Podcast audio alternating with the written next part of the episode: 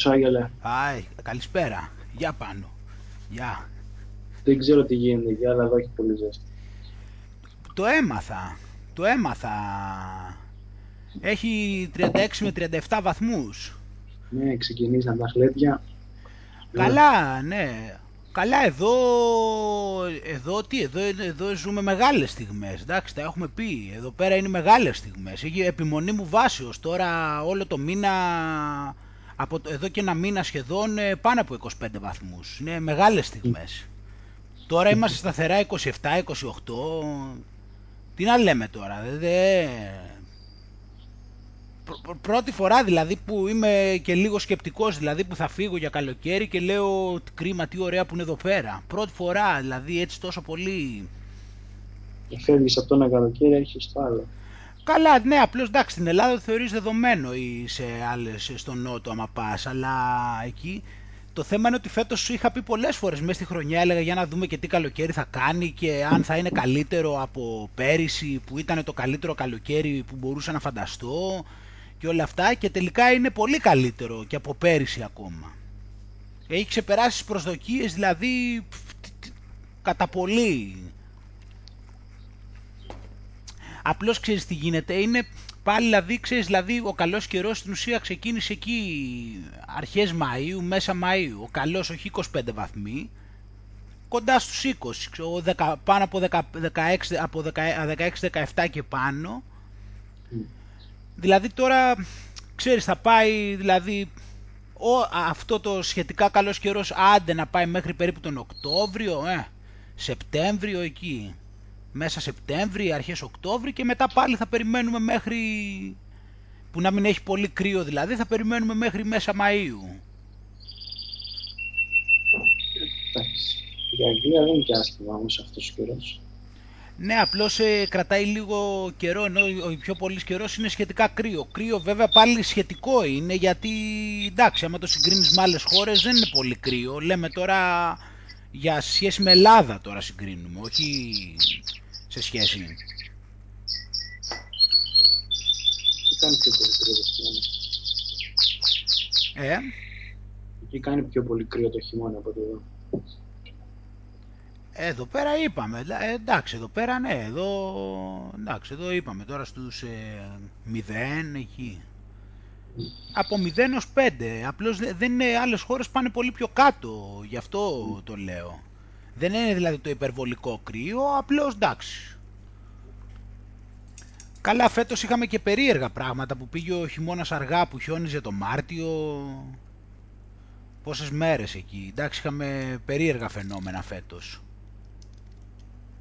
Εντάξει, ο καιρός έχει τρελά φαινόμενα τα τελευταία χρόνια. Ε, και τώρα εκεί στην Ελλάδα που, που έβρεχε. Ναι. Αυτά είναι περίεργα. Ε, και άσε που ταλαιπωρεί και οι γεωργίες και αυτά. Γιατί αυτά δεν είναι τώρα λογικά.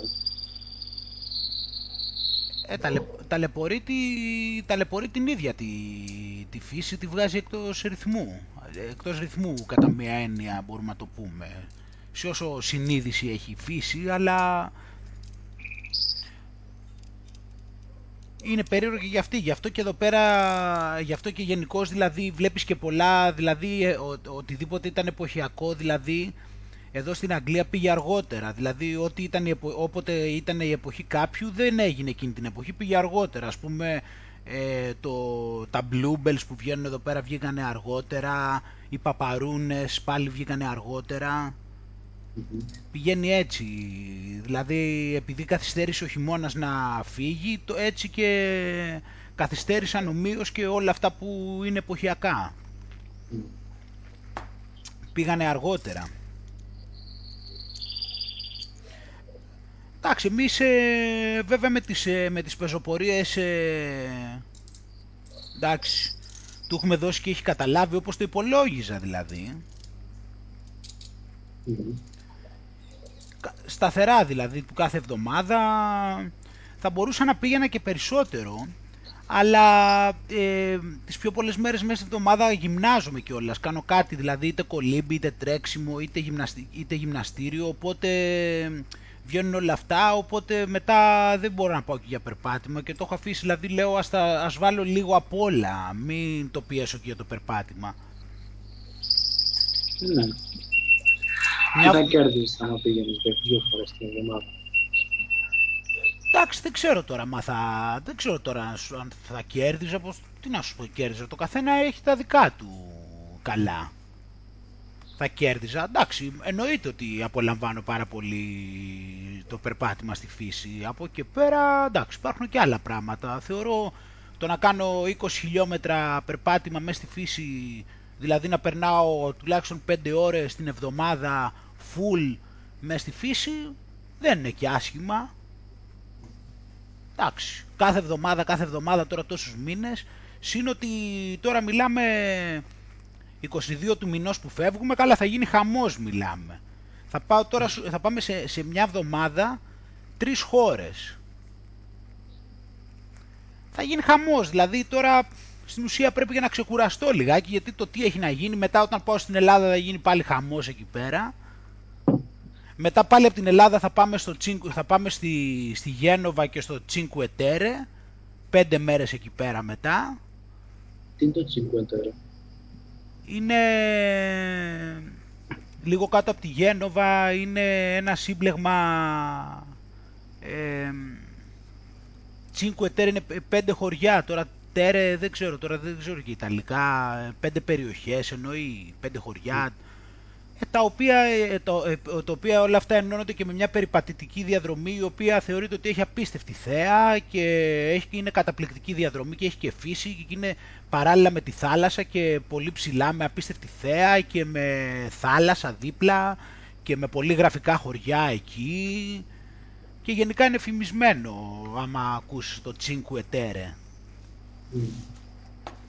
Οπότε θα, πάμε, οπότε θα πάμε στη Γένοβα, θα πάμε στο Cinque Terre, Τώρα το σκέφτομαι μάλλον μπορεί να πάμε και προς το Μιλάνο καμιά μέρα, γιατί δεν είναι μακριά. Θα γίνει χαμός δηλαδή τώρα. Ένα μήνα δηλαδή από τέλος Ιουλίου μέχρι τέλος Αυγούστου έχουμε γερό πρόγραμμα. Πολλές εντυπώσεις. Τώρα σου λέω θα πάμε στο... Τώρα 22 του μηνός θα πάμε Βιέννη, θα φύγουμε από τη Βιέννη, θα πάμε στο Μπρνό, στην Τσεχία και μετά από τον Μπρνό θα πάμε στην Πρατισλάβα, στη Σλοβακία και από εκεί θα πάμε στην Ελλάδα. Και εκεί θα γίνει, όπως καταλαβαίνεις, και εκεί μιλάμε θα γίνει όχαμος τώρα, εντάξει, δεν, είναι δηλαδή, δεν, δεν κρατιέμαι, δεν κρατιέμαι, απλώς δεν έχω κλείσει ακόμα δωμάτια και τώρα πρέπει να κλείσω αυτές τις μέρες, έχω αργήσει. Πώς και δεν έκλεισες εκείνη τη στιγμή; Ε, δεν ασχολούμουν με άλλα πράγματα αυτά και δεν ε, το αμέλησα. Δεν... Να, νομίζω είναι πιο εύκολο να κλείσει δωμάτιο τους ή όχι; Πιο εύκολο, τι εννοείς πιο εύκολο; Ε, τα εισιτήρια, εντάξει, όσο πιο νωρίς τα κλείσεις, τόσο πιο φθηνά είναι. Δεν ξέρω αν ισχύει το ίδιο για τα δωμάτια. Α, καλά τα αεροπλάνα τα έχω κλείσει από το τέλη Φεβρουαρίου. Εντάξει, άσο αυτά. Ε, και, τα, και τα Airbnb και αυτά, εντάξει, και αυτά σώνονται με τον καιρό. Δεν νομίζω ότι είναι σωστό τώρα που έχω καθυστερήσει έτσι. Mm. Καλοκαιριάτικα τώρα σε αυτά τα μέρη δεν νομίζω ότι είναι και εξυπνάδα μεγάλη να τα κλείσει σε δύο-τρεις εβδομάδες πριν. Εντάξει, δεν Δεν μπορεί να πας πίσω το χρόνο, άρα. Ε, ναι. Εντάξει, τι να κάνουμε τώρα. Mm.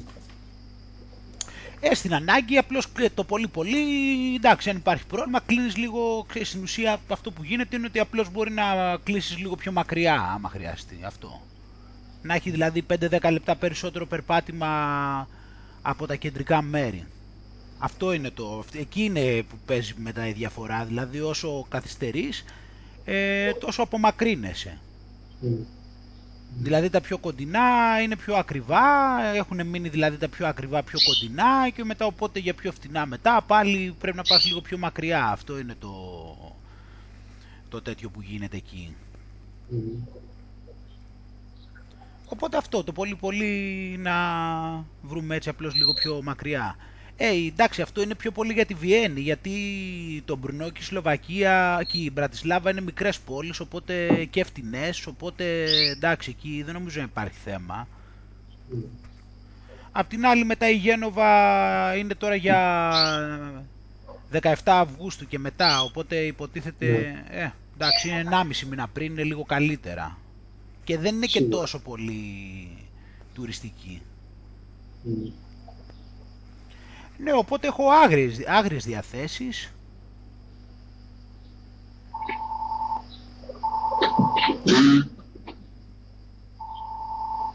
Λες. Συνέχισα να χτίσεις. Α, ναι. Ναι, και είναι έτσι πολύ, ε, πολύ ευχάριστα αυτά τα πράγματα. Μετά εντάξει σου λέω δεν είναι, μόνο και το, δεν είναι μόνο και το εξωτερικό γιατί εδώ πέρα στην Αγγλία που πηγαίνουμε όλα αυτά τα ταξίδια και αυτά είναι ομοίου ενδιαφέροντος θεωρώ. Γεια σου εκεί. Ακόμα και αν δεν είναι πολύ... Ακόμα και αν πολλά μέρη ξέρεις δεν είναι τόσο πολύ γνωστά στο εξωτερικό. Εγώ τα θεωρώ απαράμιλου ενδιαφέροντος. Σίγουρα. Όπως Όλα έχεις αυτά πει, τα ταξίδια. Η, η, η φύση στην Αγγλία είναι... Γι' αυτό δεν λες. Ναι, και η φύση και άλλα πράγματα. Εντάξει, όχι μόνο η φύση. Ναι, σίγουρα η φύση είναι προτε- το πρωτεύον βέβαια. Έχω πάθει με τη φύση, σου λέω, όσο, όσο περνάει ο καιρός, το αισθάνομαι, δηλαδή ό- όσο περνάει ο καιρός, νιώθω όλο και πιο έντονα. Είναι πολύ έντονο συνέστημα, δηλαδή δεν ξέρω, με, με αποπέρνει αυτό το πράγμα. Με πηγαίνει, δηλαδή, δεν, δεν μπορώ, δηλαδή το, το βλέπω ή και, και τη φωτογραφία, γι' αυτό ίσως μου αρέσει και η φωτογραφία, δηλαδή έχω έτσι και με τη φωτογραφία. Όταν, δηλαδή και φωτογραφίες να δω, καλά με εκεί δεν το συζητάμε, αλλά και στις φωτογραφίες ακόμα δεν μπορώ, δηλαδή με, με συνεπέρνει αυτό το πράγμα, με μαγεύει, δεν, δεν ξέρω. Μπορώ δηλαδή να κάτσω στη φωτογραφία να την κοιτάω για ώρα, έτσι και να μην τη χορταίνει το μάτι μου και τα, να έχω τόσο έντονα συναισθήματα πολύ όσο περνάει ο καιρός δηλαδή το νιώ- νιώθω έτσι πολύ μεγαλύτερη σύνδεση και βάθος. Και έχει τόσο πολύ η Αγγλία πω πω αυτή η Αγγλία ειδικά δεν ξέρω ειδικά αυτή η Αγγλία ρε παιδί μου αυτή η φύση της Αγγλίας. Τι να σου πω δηλαδή και σε σειρές, δηλαδή να μου βάλεις και σειρές άμα δω δηλαδή και δείχνει τέτοια μέρη και αυτά δεν ξέρω ή ταινίες και τέτοια δεν ξέρω με συνε, με συνε- με- είναι τόσο έντονο αυτό το πράγμα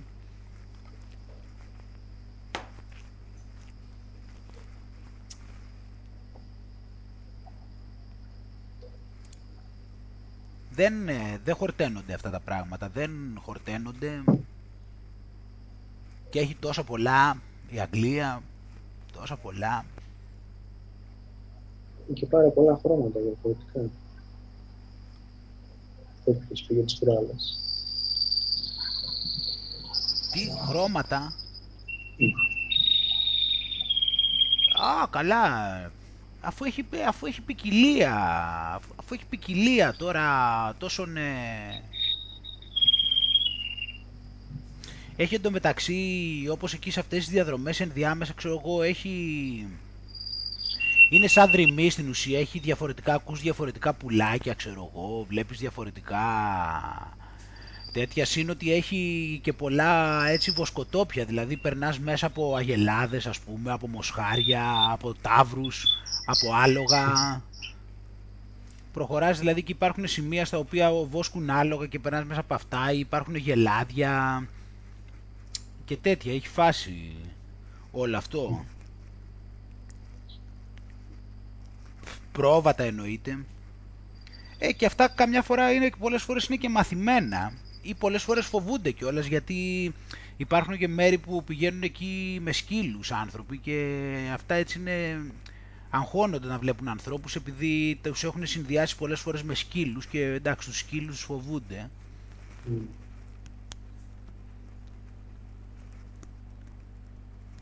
Έχεις πει κάποια στιγμή ότι κάποια στιγμή θα ασχοληθείς με κυπουρική. Ποιο, ήταν το, ποιο θα ήταν το πρώτο που θα φύτευες. Τώρα αυτό, αυτή η ερώτηση τώρα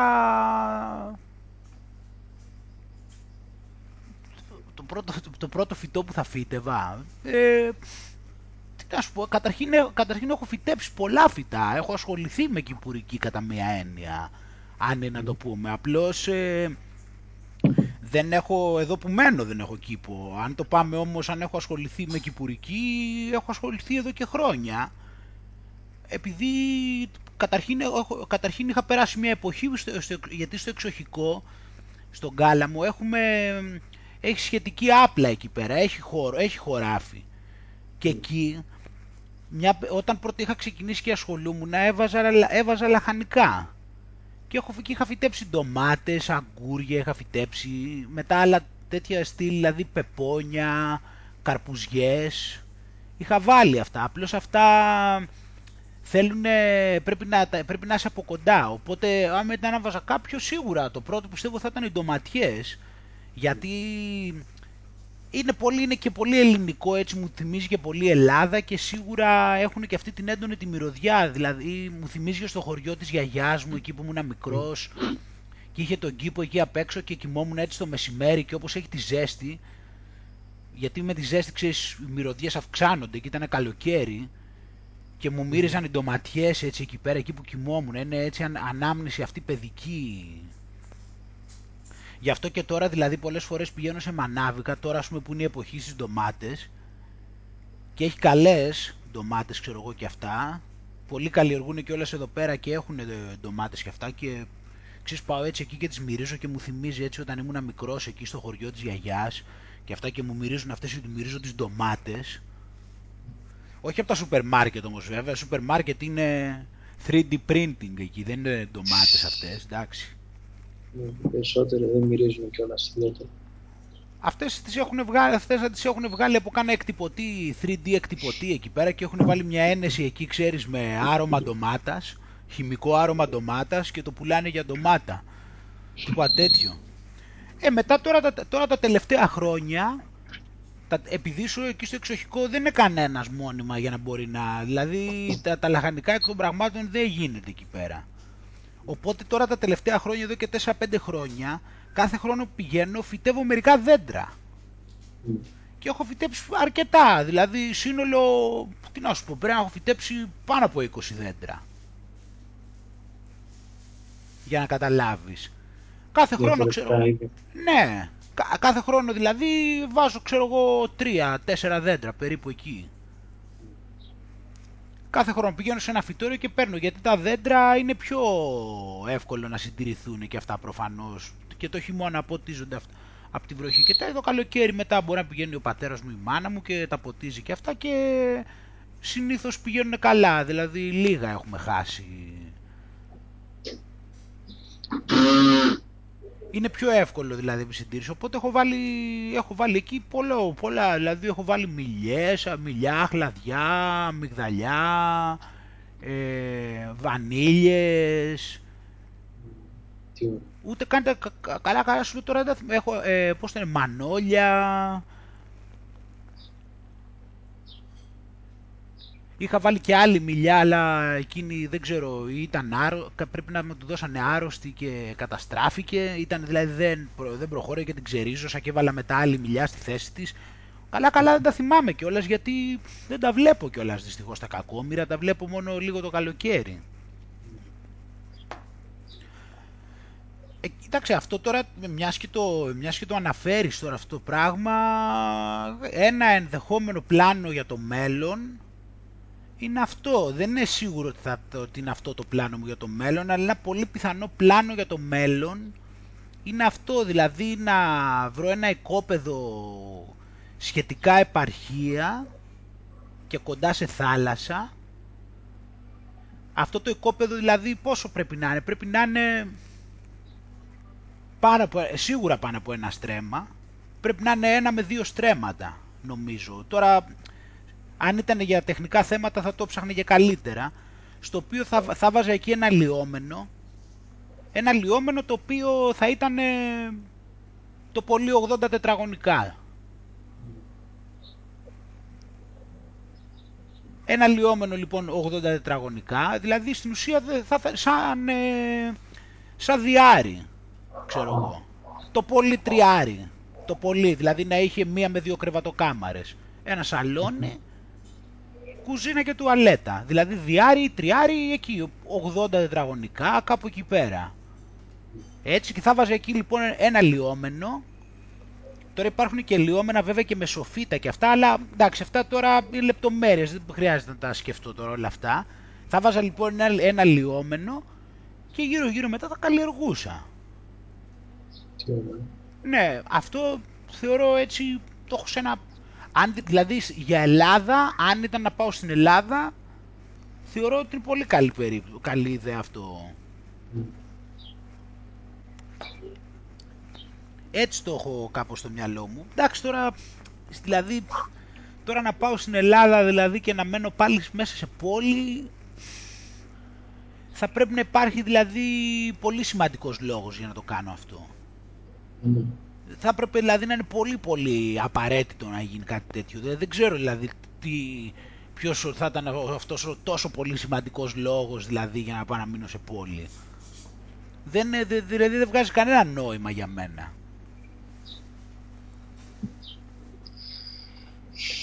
Ναι, δυστυχώς εκεί γύρω στο 50-60 αρχίζανε να καταστρέφουν τα, τις μονοκατοικίες και να φτιάχνουν πολυκατοικίες και να σχήμουν πολύ ειδικά η Αθήνα. Ενώ θα μπορούσε να ήταν πολύ πιο όμορφη. Εκεί έχουμε και ωραία φύση και δεν βλέπεις σχεδόν τίποτα ας πούμε, στην Αθήνα. βέβαια. Ε, Αυτά κάνανε όλα τσιμέντο. Ξέρεις ότι, ξέρεις ότι στο Λονδίνο υπάρχουν ελάχιστες πολυκατοικίες, ε; Και μάλιστα τώρα τελευταία κιόλας έχουν χτιστεί. Ξέρεις αυτό; Όχι. Άμα δεις το Λονδίνο να δεις, δεν έχει πάνω από, πάνω από τριόροφα, τα οποία είναι και παλιά. Ναι, σπάνιο να δεις, δηλαδή είναι πο- πολύ λίγες οι, οι πολυκατοικίες που πάνε πάνω από σπίτια δηλαδή που πηγαίνουν πάνω από τρεις ορόφους. Μμ. Δηλαδή ισόγειο, ισο- τι τρεις, δύο μη σου πω και έτσι μια σοφίτα. Έτσι πρέπει. Εντάξει, δεν είναι μέρος να ζεις πολυκατοικία.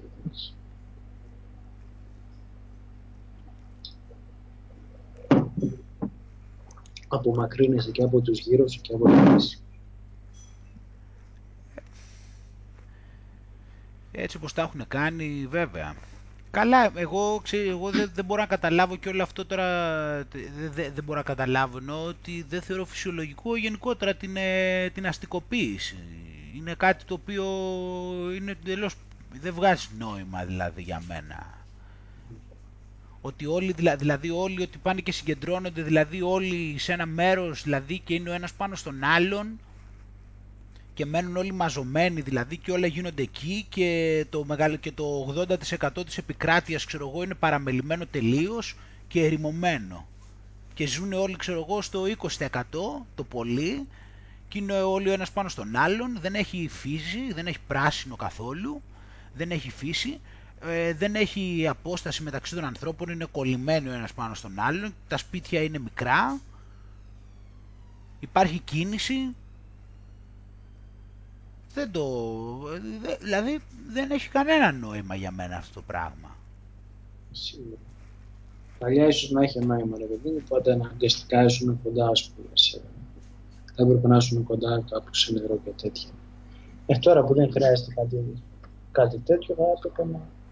Ε και τι, και να ήσουν κοντά σε νερό και τι, τι είναι, στην έρημο Σαχάρα είναι και μαζευτήκαν όλοι γύρω από την ε, τέτοιο; Σιγά Και τι, παλιά σου το μεσαίο και τέτοια. Τώρα δεν χρειάζεται κάτι τέτοιο. Μα δεν, υπ- δεν ε, νομίζω ότι υπήρχε αστικοποίηση. Άλλο να έχει μια μεγαλύτερη συγκέντρωση. Γιατί τι, έχουν, οι περισσότερες χώρες δεν έχουν μέρη που έχουν νερό. Δια πολλά μέρη που έχουν νερό. Γιατί; Αυτό, ήταν, αυτό είναι σε, σε μέρη που είναι κοντά στον Ισημερινό, που είναι πιο ξηρά. Σε περιοχές τώρα που στην Ευρώπη υπάρχει θέμα με το... Υπάρχουν λίγα μέρη με νερό. Πόσα μέρη υπάρχουν. Μμ. Δηλαδή τι στην Ελλάδα νερό έχει μόνο η Αθήνα, η Πάτρα και η Θεσσαλονίκη; Όχι, εντάξει. Ε, ναι, τι εντάξει. Είναι και, είναι και γυ- τριγυρισμένη από νερό η Ελλάδα. Ε, ναι. Καλά για μένα, εντάξει, εγώ πώς το έχω αντιληφθεί, απλώς γίνανε όλα αυτά για να, γιατί μπορούν έτσι να μας ελέγχουν καλύτερα προφανώς. Γιατί άμα πάμε όλοι και μαζευτούμε όλοι κάπου είναι πιο εύκολο να υπάρχει και καλύτερος έλεγχος.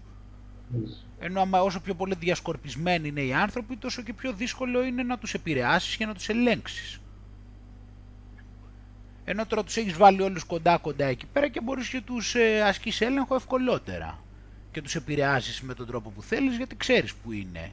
Όπως επίσης ε, μπορείς και να έχεις και περισσότερες πληροφορίες για αυτούς. Όταν είναι πιο κοντά.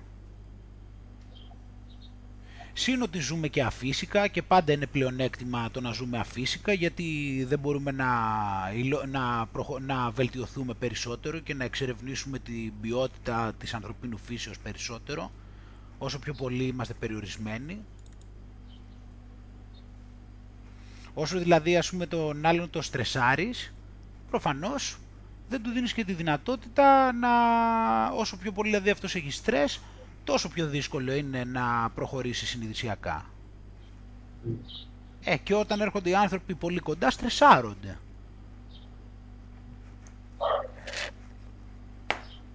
Όταν ζουν όλη την ώρα ο ένας πάνω στον άλλον.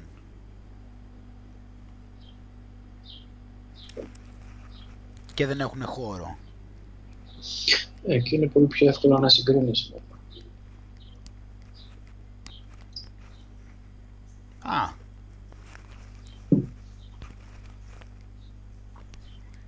Ναι και αυτό. Και αυτό βέβαια.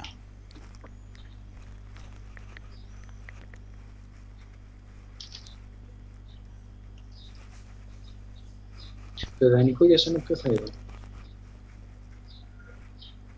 Αφού το είπα ποιο ήταν. Τι ποιο να ήταν. Αυτό που σου είπα. Στην Ελλάδα, ας πούμε, ιδανικά πώς θα έπρεπε να ήταν κατανεμημένα τι πώς να είναι αυτό που σου είπα, να μην, να μην, υπήρχε, να μην ήταν όλοι συγκεντρωμένοι στις, σε τρεις πόλεις. Ε, τώρα δεν μπορώ να, να σου πω τι νούμερα συγκεκριμένα. Όχι, ναι. αυτό. Ε, ναι, μακάρι να μην ήταν. Ειδικά εδώ στην Ελλάδα έχει παραγίνει το πράγμα και δεν νομίζω να είναι σε άλλες χώρες τέτοιο, να είναι το 40% σε μια, σε μια πόλη. Ε, εντάξει, στην Αγγλία σίγουρα είναι και στην Αγγλία. Το Λονδίνο δηλαδή είναι, στην Αγγλία παρά, είναι επίσης αυτό με το Λονδίνο αυτό που γίνεται. Στο Πολύ έντονο. Άμα ζουν τώρα στο Λονδίνο πόσα εκατομμύρια, είναι εντάξει. Υπάρχουν και άλλες πόλεις, αλλά αν λάβεις υπόψη τώρα ότι είναι, πόσο είναι ο πληθυσμός όλο σε 70 εκατομμύρια, Εκεί έχουν μαζευτεί στο Λονδίνο πόσο είναι άμα βάλεις και τα περίχωρα δηλαδή πρέπει να είναι... Δεν συγκρίνεται δηλαδή το, το Λονδίνο με καμία άλλη πόλη. Σε πλεισμό είναι μακράν δηλαδή. Συν ότι είναι και σε, και σε απο, απόψη δηλαδή υπηρεσιών και όλο αυτό του συγκεντρωτισμού και ότι είναι μαζωμένα πολύ και εδώ. Εδώ πέρα αυτό σίγουρα. Τώρα σε άλλες δεν είναι τόσο πολύ, όντως. Αλλά για την Αγγλία ναι, δεν υπάρχει πόλη τώρα που μπορεί να συγκριθεί έστω λίγο με το Λονδίνο σε όλη τη χώρα.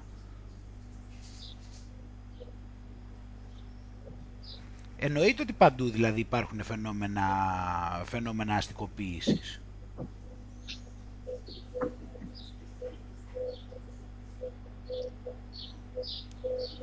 Ναι και τελικά βλέπεις κιόλας ε, στην αστικοποίηση υπάρχει και το οξύμορο γεγονός ότι αντί οι άνθρωποι δηλαδή να έρχονται πιο κοντά ο ένας προς τον άλλον, στην ουσία τελικώς ε, έρχονται πιο μακριά.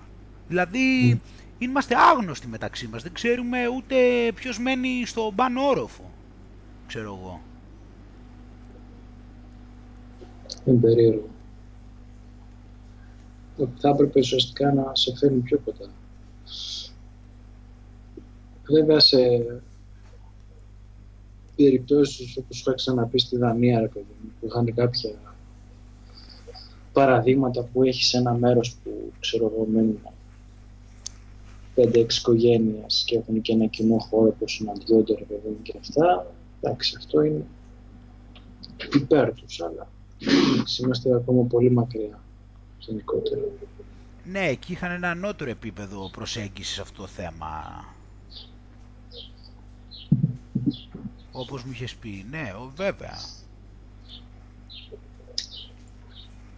Θα μπορούσε παράδειγμα όπως έκανε μία τύπησα, όχι στη Δανία, σε μια άλλη χώρα. Δεν θυμάμαι που ήταν. Που πήγε στη γειτονιά της ρε παιδί μου και μοίρασε κάτι χαρτιά που έλεγε ρε παιδί μου ξέρω εγώ εγώ είμαι αυτή, κάνω, είμαι καλή σε αυτά τα πράγματα και τους οργάνωσε λίγο και γράψανε ρε παιδί μου ξέρω εγώ πόσα άτομα, 100 άτομα, ξέρεις εγώ είμαι αυτός, κάνω αυτό καλά και αρχίσαν σιγά σιγά να ε, βέβαια, αυτό είναι το να επικοινωνούν μεταξύ τους και να προσφέρουν ο ένας τον άλλον αυτά τα πράγματα που είναι καλή. Ακόμα και σε μια γειτονιά, ας πούμε, αυτό θα ήταν πολύ τεράστιο. Μα αυτό είναι το, αυτό είναι το θέμα. Αυτό είναι το νόημα που σε αυτό δεν έχουμε, έχουμε χάσει πολύ. Το ότι δεν υπάρχει, δεν υπάρχει αλληλοσυνεργασία. Γιατί ε, αυτό το έλεγε και στο Never Eat Alone το βιβλίο. Δηλαδή στην ουσία ε, γι' αυτό κιόλας δεν είναι κακό να ζητάς καμιά φορά από τους άλλους γιατί οι σχέσεις στην ουσία μεταξύ των ανθρώπων ε, καλλιεργούνται στο πλαίσιο του πάρε δώσε. Δηλαδή εγώ καλλιεργώ μια πιο βαθιά σχέση με σένα όταν σου ζητήσω κάτι μου το δώσεις, μετά μου ζητήσεις εσύ κάτι, στο δώσω, μετά σου ζητήσω εγώ κάτι μου το δώσεις και όσο υπάρχει αυτό το πάρε δώσε, τόσο πιο βαθιά γίνεται η σύνδεση μεταξύ μας. Αλλά εμείς βλέπεις δηλαδή, δηλαδή, εμείς δηλαδή και ντρεπόμαστε να ζητήσουμε για να μην υποχρεωθούμε ή δεν δίνουμε, δεν ασχολούμαστε με τον άλλον, άμα μας ζητήσει κιόλας πολλές φορές όντως. Δεν έχουμε δηλαδή αυτή τη συνεργασία. Και τις χάνουν όλοι στο Χάνουν όλοι και αυτό είναι και το κόλπο του συστήματος. Όλο αυτό που λέμε για το σύστημα και για τη νέα τάξη πραγμάτων που οδηγούμαστε, εκεί, εκεί έχει πατήσει. Αυτή είναι η βάση της, στο, είμαστε, στο ότι είμαστε διαχωρισμένοι. Αυτό είναι το πάτημα στο ότι υπάρχει διαχωρισμός μεταξύ μας και γι' αυτό δεν μπορούμε να ενωθούμε και να κάνουμε αυτό που θέλουμε και να μην τους έχουμε ανάγκη. Οπότε είμαστε μόνοι μας, νιώθουμε ανασφαλείς, νιώθουμε κλεισμένους σε αυτούς μας, νιώθουμε ότι δεν έχουμε βοήθεια, δεν βοηθάει ο ένας τον άλλον και έρχονται αυτοί από πάνω και μας καπελώνουν και εμείς δεν μπορούμε να αντιδράσουμε. Αυτό είναι το εκεί που πατάει το, όλο αυτό το σύστημα και μας ε, έχει κάνει όπως μας έχει κάνει.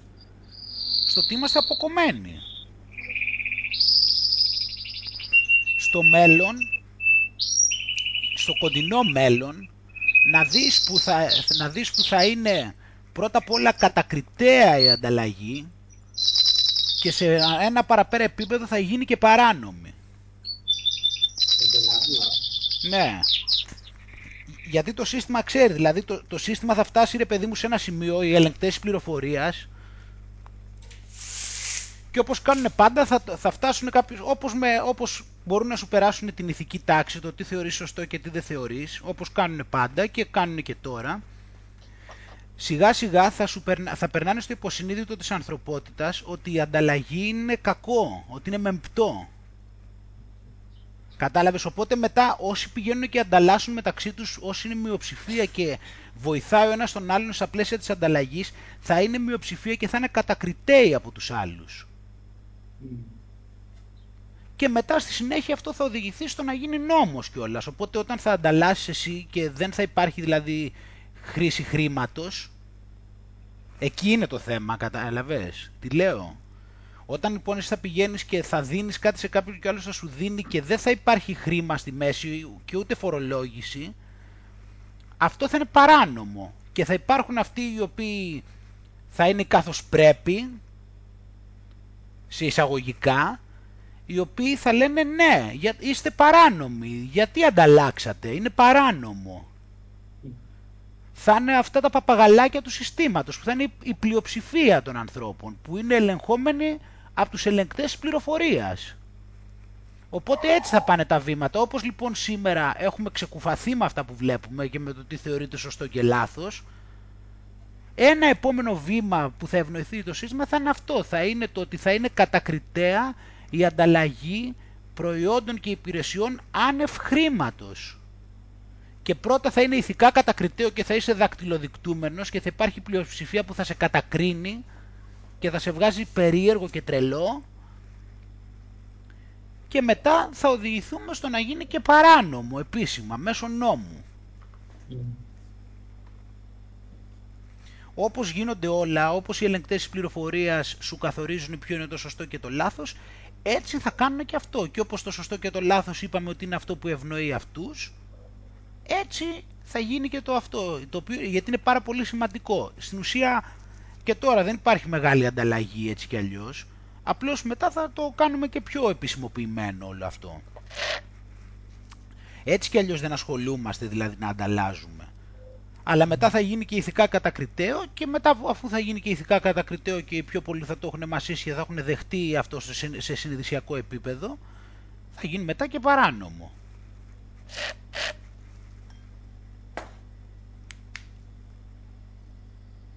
Και θα υπάρχουν, σου λέω, οι περισσότεροι οι οποίοι θα λένε Α, θα πηγαίνει στην Ελλάδα, ξέρω εγώ, θα ανταλλάσσεις και ξέρεις, θα λένε. Μα καλά, εσείς τι πηγαίνετε και ανταλλάσσετε. Δηλαδή, οι Άγγλοι είναι μαλάκες που το απαγορεύουν. Γιατί θα το έχουν απαγορεύσει οι Άγγλοι πρώτα, ας πούμε. Και θα πηγαίνουν οι άλλοι και θα λένε Καλά, στη Γαλλία είναι μαλάκες δηλαδή που το έχουν απαγορεύσει την ανταλλαγή. Εσείς γιατί επιμένετε και δεν χρησιμοποιείτε χρήματα;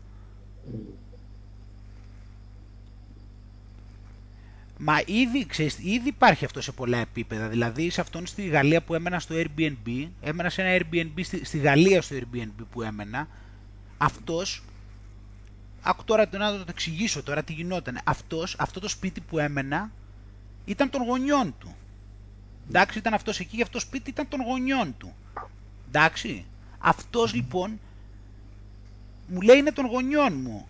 Εγώ λέει τον νοικιάζω, λέω, λέει, από τους γονείς μου. Δηλαδή του λέω, δεν κατάλαβα, δηλαδή γονείς σου είναι. Δηλαδή είναι σώνει και απαραίτητο, ξέρω εγώ, να τους πληρώνεις εσύ ενίκιο. Εντάξει, γονείς σου είναι, δεν είναι και ξένοι. Δεν γίνεται, λέει αλλιώς, γιατί, γιατί λέει πρέπει να δηλωθεί, πρέπει να το δηλώσω εγώ σαν κατοικία μόνιμη και από τη στιγμή που είναι ιδιοκτησίας δικής τους, θα πρέπει εγώ να πληρώνω να, να παρουσιάζεται ότι είτε τους πληρώνω κάποιο ενίκιο, αλλιώς θεωρείται και να, φυσικά αυτό να φορολογείται αυτό το ενίκιο, είτε αλλιώς θεωρείται σαν αυτοί να μου δίνουν λεφτά σαν κληρονομιά. Το καταλαβαίνω. Δηλαδή αν δεν, το, αν δεν πλήρωνε, το τι, αυτό που δεν πλήρωνε, που κανονικά είναι το ενίκιο, θα καταγραφόταν σαν κληρονομιά, άρα και αυτό θα φορολογούταν οι γονείς του. Το πιάνεις πως το περιγράφω τώρα. Από παντού λεφτά από παντού, από παντού έλεγχος, από παντού χρήση χρημάτων και από παντού φορολόγηση. Το, το κατάλαβες τώρα αυτό που το περιέγραψα. Δηλαδή αυτός δεν μπορεί να μην τον, αν δεν τον νίκιαζε, δηλαδή να, να φαινόταν στο, δηλαδή φαίνεται στον τραπεζικό λογαριασμό ότι υπάρχουν λεφτά τα οποία φεύγουν από αυτόν και πάνε στους γονείς του. Σαν ενίκιο, φορολογείται. Αν δεν γινόταν αυτό, θα έπρεπε να φανεί, θα ήταν ότι οι γονείς τους στην ουσία του δίνουν χρήματα σαν κληρονομιά. Δηλαδή αυτό που δεν πληρώνει για ενίκιο θα είναι ότι του τα δίνουν οι γονείς του σαν κληρονομιά. Που πάλι είναι φορολογήσιμο.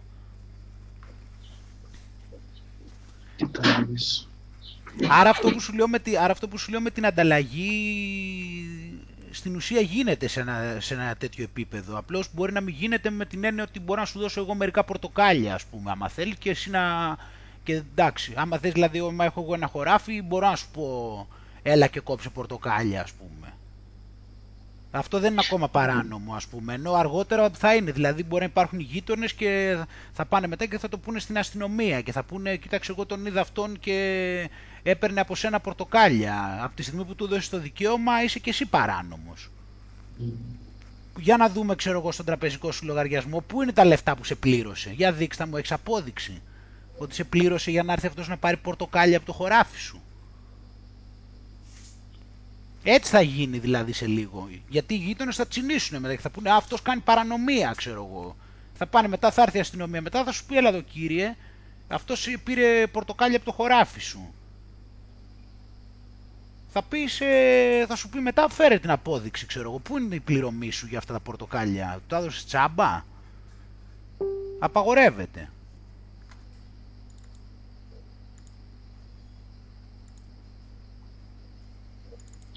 Ούτως ή άλλως κάτι τέτοιο είναι σπάνιο στη, στα, στα κέντρα, πιο πολύ είναι στα χωριά και αυτά. Εκεί θα είναι το μεγάλο παιχνίδι.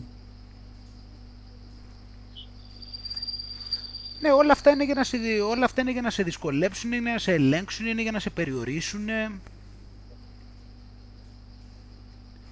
Ναι, γιατί, γιατί ξέρεις, δεν θα, δεν θα αποφευθεί η επισητιστική κρίση. Κατάλαβες τι γίνεται; Ούτε το κράχ των τραπεζών. Δεν πρόκειται να στα πει κανείς αυτά στην τηλεόραση. Δεν υπάρχει περίπτωση να μην πεινάσουμε, ούτε να μην, ε, να μην χαθούν τα λεφτά από τις τράπεζες. Είναι 100% βέβαιο αυτό το πράγμα. Εκτός σου είπα, εκτός αν τους διώξουμε αυτούς που... Αλλά, αλλά αυτή τη στιγμή δεν τους βλέπω να ταλαιπωρούνται καθόλου. Μια χαρά προχωράει το πρόγραμμα. Δεν, θα, δεν φαίνεται δηλαδή αυτή τη στιγμή ότι κάτι τους, θα τους σταματήσει στο να έρθει αυτά τα δύο πράγματα μέχρι να, για να επιβληθεί μετά ολοκληρωτικά η νέα τάξη πραγμάτων. Σίγουρα δηλαδή θα, σίγουρα θα γίνει κράχ δηλαδή τραπεζικό, οπότε αυτοί που κρατάνε τώρα χρήματα στην τράπεζα εντάξει, καλά. Εντάξει, είπαμε, ναι. Εντάξει, ας, ας κρατάνε, ας δουλέψουν σκληρά, να τα κρατάνε. Αυτοί που κρατάνε για λεφτά στην τράπεζα, ας, να τα κρατάνε. Και μετά σου λέω, είναι το, η επισητιστική κρίση. Και γι' αυτό σου λέω με την επισητιστική κρίση και με τα χρήματα είναι σημαντικό και αυτό που σου λέω με το χωράφι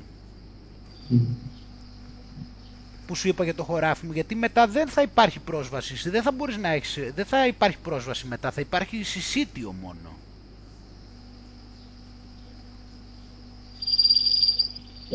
Τους άλλους λέγανε κάποια στιγμή, παιδί μου, ότι στο μέλλον θα είναι και παράνομο να καλλιεργείς μόνος σου. Ε, αυτό είναι άλλο θέμα, ε, είναι και αυτό ένα θέμα, σίγουρα. Είναι και αυτό ένα θέμα θα είναι παράνομο να καλλιεργείς μόνος σου είναι ότι θα είναι παράνομο το τι σπόρους θα χρησιμοποιείς, το τι σπόρους θα φυτεύεις. Ακόμα και αν έχεις πάρει άδεια δηλαδή να καλλιεργείς, είναι και οι σπόροι που θα φυτεύεις ότι θα πρέπει να είναι συγκεκριμένοι. Οπότε δηλαδή και αυτό ακόμα και με το δικό σου χωράφι δηλαδή που λέμε τώρα πάλι δεν είναι και σίγουρο δηλαδή ότι θα μπορέσεις να τη βγάλεις καθαρή. Και ξέρεις, τα τονίζω αυτά τα πράγματα γιατί ξέρεις τι γίνεται όταν, ε, όταν ενημερώνεται κάποιος μόνο από τους ελεγκτές της πληροφορίας, δηλαδή από τα κανάλια και τα μεγάλα κανάλια και τα site, τα γνωστά και τέτοια, δεν υπάρχει περίπτωση να τα φανταστεί αυτά τα πράγματα ότι πρόκειται να γίνουν. Ενώ, είναι, ενώ πάμε βούρια εκεί. Αλλά δεν υπάρχει περίπτωση να του το πει κανένας αυτό το πράγμα. Ούτε καν, δεν πρόκειται να τον υποψιάσει κανένας ότι πάμε προς τα εκεί. Ναι, γι' αυτό τα λέμε. Τώρα βέβαια εντάξει, λογικό είναι. Ακούγονται τρελά. Φυσικά, άμα δεν το επιβεβαιώσει ο Sky, ναι, εντάξει. Αν το πει ο Sky, μπορεί να αρχίσει να ακούγεται λογικό. Πρέπει να το πούνε πρώτα αυτοί. Ε, ούτως ή άλλως και πολλά από τα πράγματα που γίνονται τώρα πριν 20 χρόνια θα φαίνονται σαν τρελά. Φυσικά, βέβαια. Ου. Καλά, τώρα, αυτά που γίνονται τώρα, τι 20 χρόνια. Μη σου πω και πέντε. Αυτά που γίνονται τώρα. Α, καλά. Τι 20 χρόνια. Πολύ λιγότερα.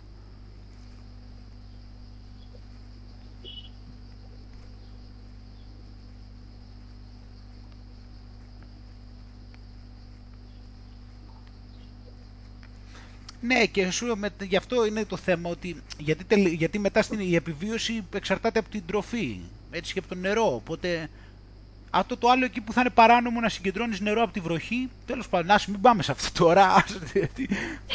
γιατί θα είναι, είναι και αυτό, η συγκέντρωση νερού από τη βροχή. Φαντάσου. Ναι, απλώς ξέρεις μετά η επιβίωση αυτό είναι όμως. Μετά η επιβίωση για να είναι χρειάζεται την τροφή. Όταν δε, άμα δεν θα έχεις να φας, κάτσε πες μου για μακιγιάζ εκεί πέρα και κάτσε και πες μου ποιος έβαλε γκολ πρώτος και ποιος νίκησε στο ποδόσφαιρο. Κάτσε και πες μου μετά και, τι, και ποιος πολιτικός τσακώθηκε με ποιον. Κάτσε και πες μου τέτοια και αν έχει το αμάξι σου βλάβει, πες μου αυτά μετά. Άμα δεν έχεις ντομάτα να φας, Είμαι σίγουρος όμως ότι σε κάποιες χώρες το έχουν καταφέρει αυτό. Οι άνθρωποι να ασχολούνται πιο πολύ με τέτοια και να μην δίνουν τόσο σημασία στην τροφή. Ε, στη Δύση σίγουρα.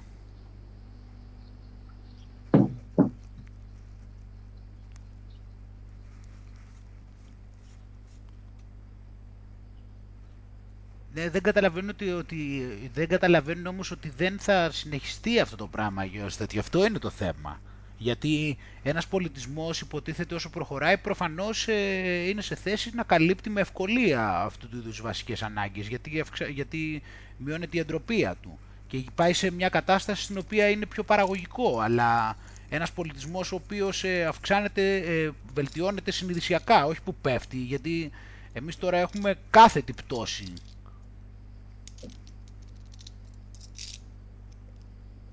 Ναι, και δεν υπάρχει άνοδος σε πολλά πράγματα. Σε πολλά πράγματα υπάρχει πτώση και λες τώρα δεν είναι ένα μοντέλο το οποίο μπορεί να συνεχιστεί για πολύ. Ε, ή, θα, ή θα αυτοκαταστραφεί, ή θα, ή θα υπάρξει αυτοκαταστροφή, ή θα περάσει σε άλλο επίπεδο. Θα αρχίσει πάλι την άνοδο. Είπαμε θα, θα φτάσει μέχρι κάτω και μετά θα, θα τους πετάξουμε αυτούς έξω. Θα καταλάβουμε επαρκής αριθμός ανθρώπων θα καταλάβει όλη αυτή τη συνωμοσία που υπάρχει και θα τους, θα τους πετάξουμε όλους αυτούς με τις κλωτσιές, δεν ξέρω με ποιο τρόπο, θα τους στείλουμε σε άλλο πλανήτη, θα τους βάλουμε όλους σε ένα, σε ένα νησί του ειρηνικού. Εγώ αυτό μου φαίνεται, να σου πω την αλήθεια, εγώ δηλαδή όλους αυτούς, για να μην είμαστε και βίαιοι δηλαδή, σε ένα νησί του ειρηνικού να τους πέταγα όλους, με, όλους μαζί στη μέση του ειρηνικού όμως, να μην υπάρχει δυνατότητα δηλαδή να φύγουν από εκεί, να κάτσουν να κάνουν ό,τι θέλουν, σαν το Lost, να μείνουν εκεί, να κάνουν ό,τι θέλουν, χωρίς βία και τέτοια. Όλοι αυτοί της νέας τάξης πραγμάτων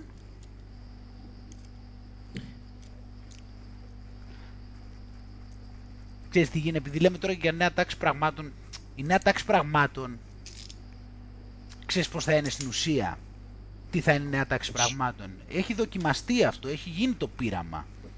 Η νέα τάξη πραγμάτων θα είναι όπως ήταν η κομμουνιστική Ανατολική Ευρώπη.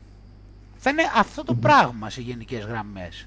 Όπως ήταν, δηλαδή το πείραμα έγινε με τον κομμουνισμό. Η νέα τάξη πραγμάτων θα είναι ό,τι ήταν ο κομμουνισμός. Έτσι θα λειτουργεί ένα κράτος. Όπως λειτουργούσε ο κομμουνισμός. Απλώς αντί να υπάρχει ο γενικός γραμματέας, θα υπάρχουν αυτοί, αυτοί, αυτά τα 50% άτομα τα οποία ελέγχουν, θα ελέγχουν τις 10 εταιρείες που ελέγχουν τα πάντα. Αυτή είναι η διαφορά. Δεν θα υπάρχει δηλαδή ο εκάστοτε γενικός γραμματέας. Δηλαδή όλα αντί να ανήκουν, στο, αντί να ανήκουν όλα στο κράτος, δεν έχει καμία διαφορά στην, στην ουσία. Αντί να λέμε ότι ανήκουν όλα στο κράτος και τα διαχειρίζεται σαν ανώτατος, ανώτατο αφεντικό μονάρχης ο γενικός γραμματέας, θα τα διαχειρίζονται αυτά τα συγκεκριμένα άτομα τα οποία έχουν οδηγήσει στη νέα τάξη πραγμάτων, οι οποίοι είναι αυτοί που ελέγχουν τις 10 εταιρείες, οι οποίες 10 εταιρείες ελέγχουν τα πάντα. Τις 10 μεγάλες πολυεθνικές, οι οποίες παγκοσμίως ελέγχουν τα πάντα. Αυτό είναι η νέα τάξη πραγμάτων. Είναι ό,τι ήταν ο κομμουνισμός. Δεν είναι, αυτό θα γίνεται. Θα είναι οι άνθρωποι δηλαδή θα είναι σε αυτή την κατάσταση θα βρίσκονται, όπως βρισκόντουσαν στις κομμουνιστικές χώρες, θα παραπέουν δηλαδή, θα είναι σαν ζόμπι, σαν φαντάσματα. Όσοι μείνουν και ο έλεγχος θα γίνεται, αντί να είναι ο γενικός γραμματέας, ο οποίος θα έχει υπό τον έλεγχό του τα πάντα επειδή είναι ο, έλεγχο, επειδή είναι ο ανώτατος άρχοντας του κράτους, θα είναι αυτά τα 10 άτομα, πόσα άτομα θα είναι τέλος πάντων 10, 20, 30, οι Rothschild, οι Rockefeller και αυτοί, οι οποίοι θα ελέγχουν τις 10 εταιρείες οι οποίες 10 εταιρείες θα ελέγχουν τα πάντα. Γι' αυτό, αν το καταλάβουμε αυτό το πράγμα, αν το καταλάβει κάποιος αυτό που λέω, θα εξηγήσει όλα αυτά που συμβαίνουν στον κόσμο. Οτιδήποτε βλέπεις τώρα και συμβαίνει, αν καταλάβεις ότι το, το, το, τελικό στάδιο είναι αυτό, είναι ένας αντίστοιχος κομμουνισμός, με τη μόνη διαφορά απλώς ότι δεν θα υπάρχει, δεν θα είναι όλα στο κράτος, αλλά θα είναι στις μεγάλες, στις 10 εταιρείες που είναι το ίδιο πράγμα, θα εξηγήσεις όλα αυτά που συμβαίνουν. Θα δεις δηλαδή για ποιο λόγο δεν, δεν, δεν, θα μπορούν να, δεν υπάρχουν ελεύθεροι επαγγελματίες, γιατί τα μικρές εταιρείες πετάγονται και φεύγουν έξω και όλα οι πολυεθνικές όλο και αυξάνουν τη δύναμή τους. Θα καταλάβουμε όλα όλα αυτά τα πράγματα. Για ποιο λόγο υπάρχει ανάμειξη πληθυσμών και κουλτούρων, για να μην υπάρχει τέτοιο. Θα καταλάβεις επίσης ποιος ήταν ο ρόλος του κομμουνισμού στην εφαρμογή του, για ποιο λόγο ήταν έτσι, για ποιο λόγο δηλαδή ο κομμουνισμός προσπάθησε να διαλύσει οτιδήποτε ήταν παραδοσιακό, από θρησκείες, δηλαδή φιλοσοφίες, οικογένειες, ε, ξέρω εγώ, φύλλα. Εγώ δεν μιλάω θεωρητικά τώρα το τι μπορεί να λέω ο θεωρητικός κομμουνισμός. Εγώ σου λέω τι έγινε στην πράξη. Όπως δηλαδή αυτοί δηλαδή φέραν ένα νέο κόσμο. Αυτό ήταν το ξεκίνημα, μια νέα τάξη. Μια νέα τάξη, μια νέα νοοτροπία, δηλαδή χωρίς θρησκεία, να, όλα αυτά δηλαδή οι θρησκείες είναι βλακίες, οι φιλοσοφίες είναι βλακίες, τα... η οικογένεια δεν έχει νόημα, το φύλλο μπορεί να είναι ότι φύλλο, υπάρχουν 50 διαφορετικά φύλλα, αυτή η σύγχυση, όλα όλα όλα αυτά που έχει φέρει ο τέτοιο. Αυτό το να μην τρώμε κρέας και αυτό το, από, τους, από αυτούς προέρχεται. Όλο αυτό τέλος πάντων, όλη αυτή η κατάσταση ήταν το τεστ. Και στην ουσία αυτό που έκανε, και στην ουσία το ένα βήμα που έκανε ήταν να τους τοπικούς άρχοντες, αυτό έκαναν στο, στις κομμουνιστικές χώρες, οι τοπικοί άρχοντες πολεμήθηκαν, κάηκαν δηλαδή τα εργοστάσια τους και όλα αυτά τα έκαψαν οι κομμουνιστές. Και μετά αυτά πήγανε στο κράτος για ένα διάστημα, για μερικές δεκαετίες και όταν πέσανε μετά οι κομμουνισμοί τα πήρανε ποιοι; Οι πολυεθνικές, οι, οι, οι σιωνιστικές εβραϊκές, αυτοί τα πήρανε. Δηλαδή στην ουσία ήταν μια μετάβαση, κατάλαβες; Όπως γίνεται και τώρα και στην Ελλάδα επίσης. Απλώς στην Ελλάδα έγινε πιο ομαλά ας πούμε. Δεν, δεν έγινε, έγινε με το Πασόκ αυτό που, ήταν, που, γίνανε, οι, που γίνανε πολλά πράγματα κρατικά. Αυτό ήταν ο σκοπός. Δηλαδή περάσανε πρώτα, δηλαδή στη Ρωσία ας πούμε που υπήρχαν, είχα, υπήρχαν οι παραδοσιακοί Ρώσοι, υπήρχαν οι Τσάροι, υπήρχαν οι Ρώσοι, όλοι αυτοί οι οποίοι είχαν τα κτήματα, τα εργοστάσια και αυτά Έγινε επανάσταση εκεί πέρα, τα κάψαν όλα αυτά, τους διώξαν αυτούς, τους σκοτώσανε, τους κάψανε, τους κρεμάσανε, τους διώξαν όλους αυτούς, περάσαν όλα αυτά στο κράτος για μερικές δεκαετίες επί κομμουνισμού και όταν πέσανε οι κομμουνισμοί τα πήραν οι Εβραίοι. Mm. Όπως στη Ρωσία που λέμε, πώς λέμε στη Ρωσία που είπε στο καθεστώς και υπήρχαν συγκεκριμένοι άνθρωποι, αυτοί ο Αμπράμοβιτς και όλοι αυτοί που πήραν το, αυτοί οι λιγοστοί που μοιράσανε μετά όλη τη χώρα, αυτό ήταν το κόλπο, για να μπορέσουν να, να πάνε στα χέρια συγκεκριμένων ατόμων, που θα είναι αυτοί οι λίγοι, οι οποίοι θα είναι οι άρχοντες της νέας τάξης πραγμάτων. Αυτός ήταν ο σκοπός. Στην Ελλάδα λοιπόν επί Πασόκ άρχισαν και γινόντουσαν δημόσια όλα, πήγαν στο δημόσιο, είπαν ότι το δημόσιο είναι ωραίο, πήγαν όλοι τι ωραίο το δημόσιο, τι καλό, τι όμορφο, τι έξυπνο, τι καλό όλοι πάμε στο δημόσιο διαλύσανε το δημόσιο σκόπιμο, το φέραν σε αυτό το σημείο και ήρθαμε σήμερα εδώ πέρα τώρα για να σου πούνε ότι, α, ξέρεις, η καλύτερη ιδέα τώρα είναι να έρθουν επενδυτές απ' έξω. Ποιοι είναι αυτοί που θα έρθουν απ' έξω; Αυτοί είναι. Αυτοί είναι. Τα ίδια άτομα, οι ίδιοι φίλοι αυτών που ήταν και στη Ρωσία αντίστοιχα όταν έπεσε ο κομμουνισμός. Οι μεγάλες πολυεθνικές και αυτοί οι οποίοι θα είναι οι λιγοστοί ελεγκτές του κόσμου στη νέα τάξη πραγμάτων της παγκοσμιοποίησης. Γι' αυτό οι ελεγκτές της πληροφορίας μας λένε τώρα πάρα πολύ ωραία και καλά ότι είναι σωστό να, να έρθουν επενδύσεις στην Ελλάδα και είναι απαραίτητο. Αυτές είναι οι επενδύσεις. Είναι το πώς θα τα πάρουν αυτοί τσάμπα για να μπορέσουν να ελέγχουν και την Ελλάδα πιο εύκολα. Όλο αυτό δηλαδή με το δημόσιο ήταν, ήταν το πέρασμα, ήταν το πώς θα περάσουν από τους τοπικούς από τους Έλληνες, τους Τσέχους, τους Πολωνούς, τους Ιταλούς, από τους τοπικούς, πήγανε πρώτα μια περατζάδα στο κράτος, το κράτος τα κατέστρεψε και μετά θα ήρθαν οι άλλοι απ' έξω, οι λιγοστοί συγκεκριμένοι με τις πολυεθνικές και με το χρήμα που το κόβουν αυτοί οι ίδιοι, οπότε δεν έχουν και πρόβλημα έτσι κι αλλιώς, αυτοί το κόβουν το χρήμα, να τα πάρουνε Όλο αυτό έγινε με τη διαδικασία των δανείων, των ψευτοδανείων και όλα αυτά για να σου πούνε μετά με ψεύτικο χρήμα δανείων, τα οποία θα σου πάνε μετά ότι ξέρεις χρωστάς. Αφήσαν όλη αυτή την κατάσταση να διωγγωθεί. Αλλά βλέπεις αυτά, ποιος να σκέφτεται. Νομίζω ότι, νομίζω ότι αυτοί οι άνθρωποι που μιλάμε τώρα, αν είναι και άνθρωποι, ότι τα πλάνα τους είναι έτσι, σήμερα, αύριο. Αυτοί νομίζω ότι κάτι συνέβη σήμερα και τότε μαζεύονται όλοι και λένε «Ω, για να δούμε τι θα κάνουμε, ω, μας ήρθε άξαφνα, πω, πω, για να δούμε τι θα κάνουμε». Πήρε μια απόφαση ο Τσίπρας, πήρε απόφαση ο Τσίπρας και μετά όλοι «Ω, για να δούμε πώς θα το χειριστούμε το πράγμα τώρα που πήρε αυτή την απόφαση» και συγκεντρώνονται όλοι μαζί την ίδια στιγμή εκεί και προσπαθούν να βρουν μια λύση, ξέρω εγώ, εκεί πέρα για αυτό που συνέβη και αυτοί τα έχουν σχεδιάσει όλα 100 χρόνια πριν τουλάχιστον νομίζουν, κατάλαβε οι άνθρωποι, έχουν τον εγωισμό να πιστεύουν ότι επειδή αυτοί τα αφήνουν όλα την τελευταία στιγμή, νομίζουν ότι και οι άλλοι τα οργανώνουν έτσι. Δεν έχουν σχέδιο, είναι τυχαία. Ότι ο Τσίπρας έγινε πρωθυπουργός στην Ελλάδα κατά τύχη. Ότι όλα αυτά που έκανε ήταν κατά τύχη. Και μετά οι άλλοι δεν ξέρανε στην αρχή τι να κάνουν και δεν ξέρανε πώς να τον χειριστούν. Αλλά μετά τελικά τα καταφέρανε και τον πιέσανε. Όλα αυτά γίνανε τυχαία. Κατάλαβες; Δεν ήταν, ήταν αστάθμητος παράγοντας στην αρχή, αλλά μετά τον πείσανε.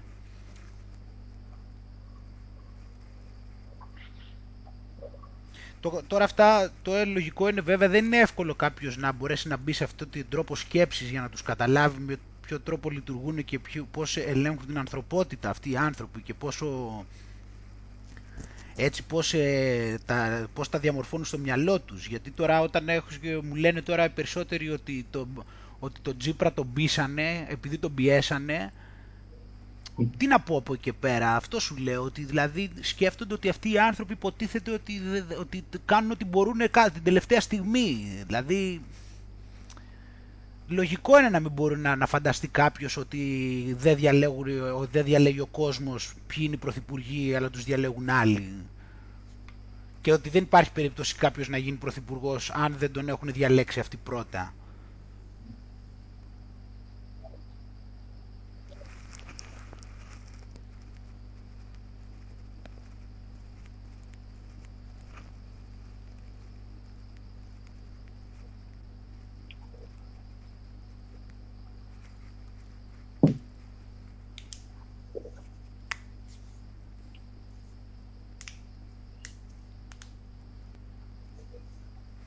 Τι έγινε εσύ πάνω, πώς πάει, για πες. Γιατί σήμερα παρα, παραμιλάω, μιλάμε. Σήμερα ε, ε, ε, έχω πάρει εντελώς αμπάριζα.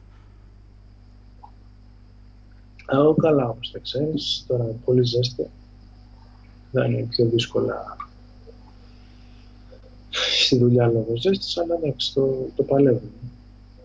Ούτως ή άλλως είναι μια ε, ξέρεις, ψηλό νεκρή περίοδος τέλειωσε η σχολή και τώρα ξεκινάω το Σεπτέμβριο την πρακτική.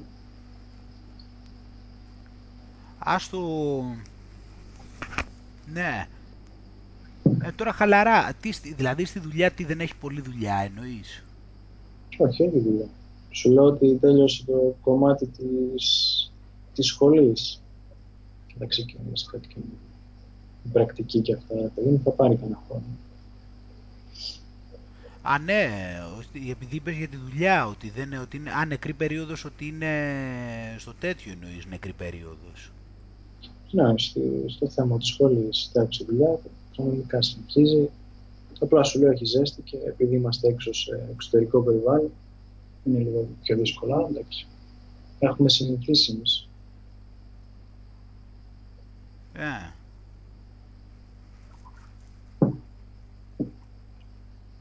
Έχετε συνηθίσει τι, τι, τις δύσκολες συνθήκες; Mm.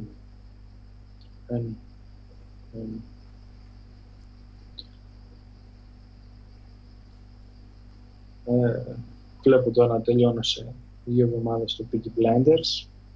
Α, Α, το, το, σ' άρεσε αυτό, ε. Εντάξει, είναι έξω από το στυλ που βλέπω γιατί πιο πολύ τώρα τελευταία βλέπω αστυνομικές και τέτοια. Αλλά έχει ενδιαφέρον. Ούτως ή άλλως είναι καλογυρισμένη. Ε, αυτό, αλλά δεν υπάρχουν πλέον και σειρές που να είναι του στυλ μου και να μην τις έχω δει πλέον. Έτσι φαίνεται. Εγώ στο, στο The Fall έχω φτάσει τρίτη σεζόν. Πώς φαίνεται; Είμαι ευχαριστημένος σίγουρα. Απλώς τώρα στην τρίτη σεζόν σκέφτομαι λίγο να το συνεχίσω ή μήπως να το αφήσω μόνο, γιατί ξέρεις τι, δηλαδή δεν κατάλαβα, δηλαδή αξίζει η τρίτη σεζόν. Γιατί αυτό που, δηλαδή το, αυτό το switch που έγινε, δηλαδή, το switch, δηλαδή το πώς πάτη, το που πάτησε, δηλαδή στη δεύτερη σεζόν φαινόταν σαν να τελειώνουν όλα, έτσι, και αυτό το, το πάτημα που είχε και πήγε παραπέρα, δηλαδή τι θα μπορούσε να δείξει τώρα, δηλαδή μετά από όλα αυτά, αφού είναι σαν να γίναν όλα; Καταλαβαίνεις τώρα, τι, καταλαβαίνεις τώρα τι σου λέω; Ναι, σου δείχνει στο τέλος όμως το τι επιπτώσεις έχει σε όλους αυτούς. Α, αυτό είναι το, το θέμα. Mm. Δηλαδή η τρίτη σεζόν έχει ενδιαφέρον, ας πούμε, γιατί δεν μπορώ να καταλάβω, δηλαδή μετά τι θα... Έχει ενδιαφέρον για ψυχολογικό, ακόμα και για ψυχολογικό λόγο, γιατί βλέπεις ρε παιδί μου το πώς το παίρνουν αυτός.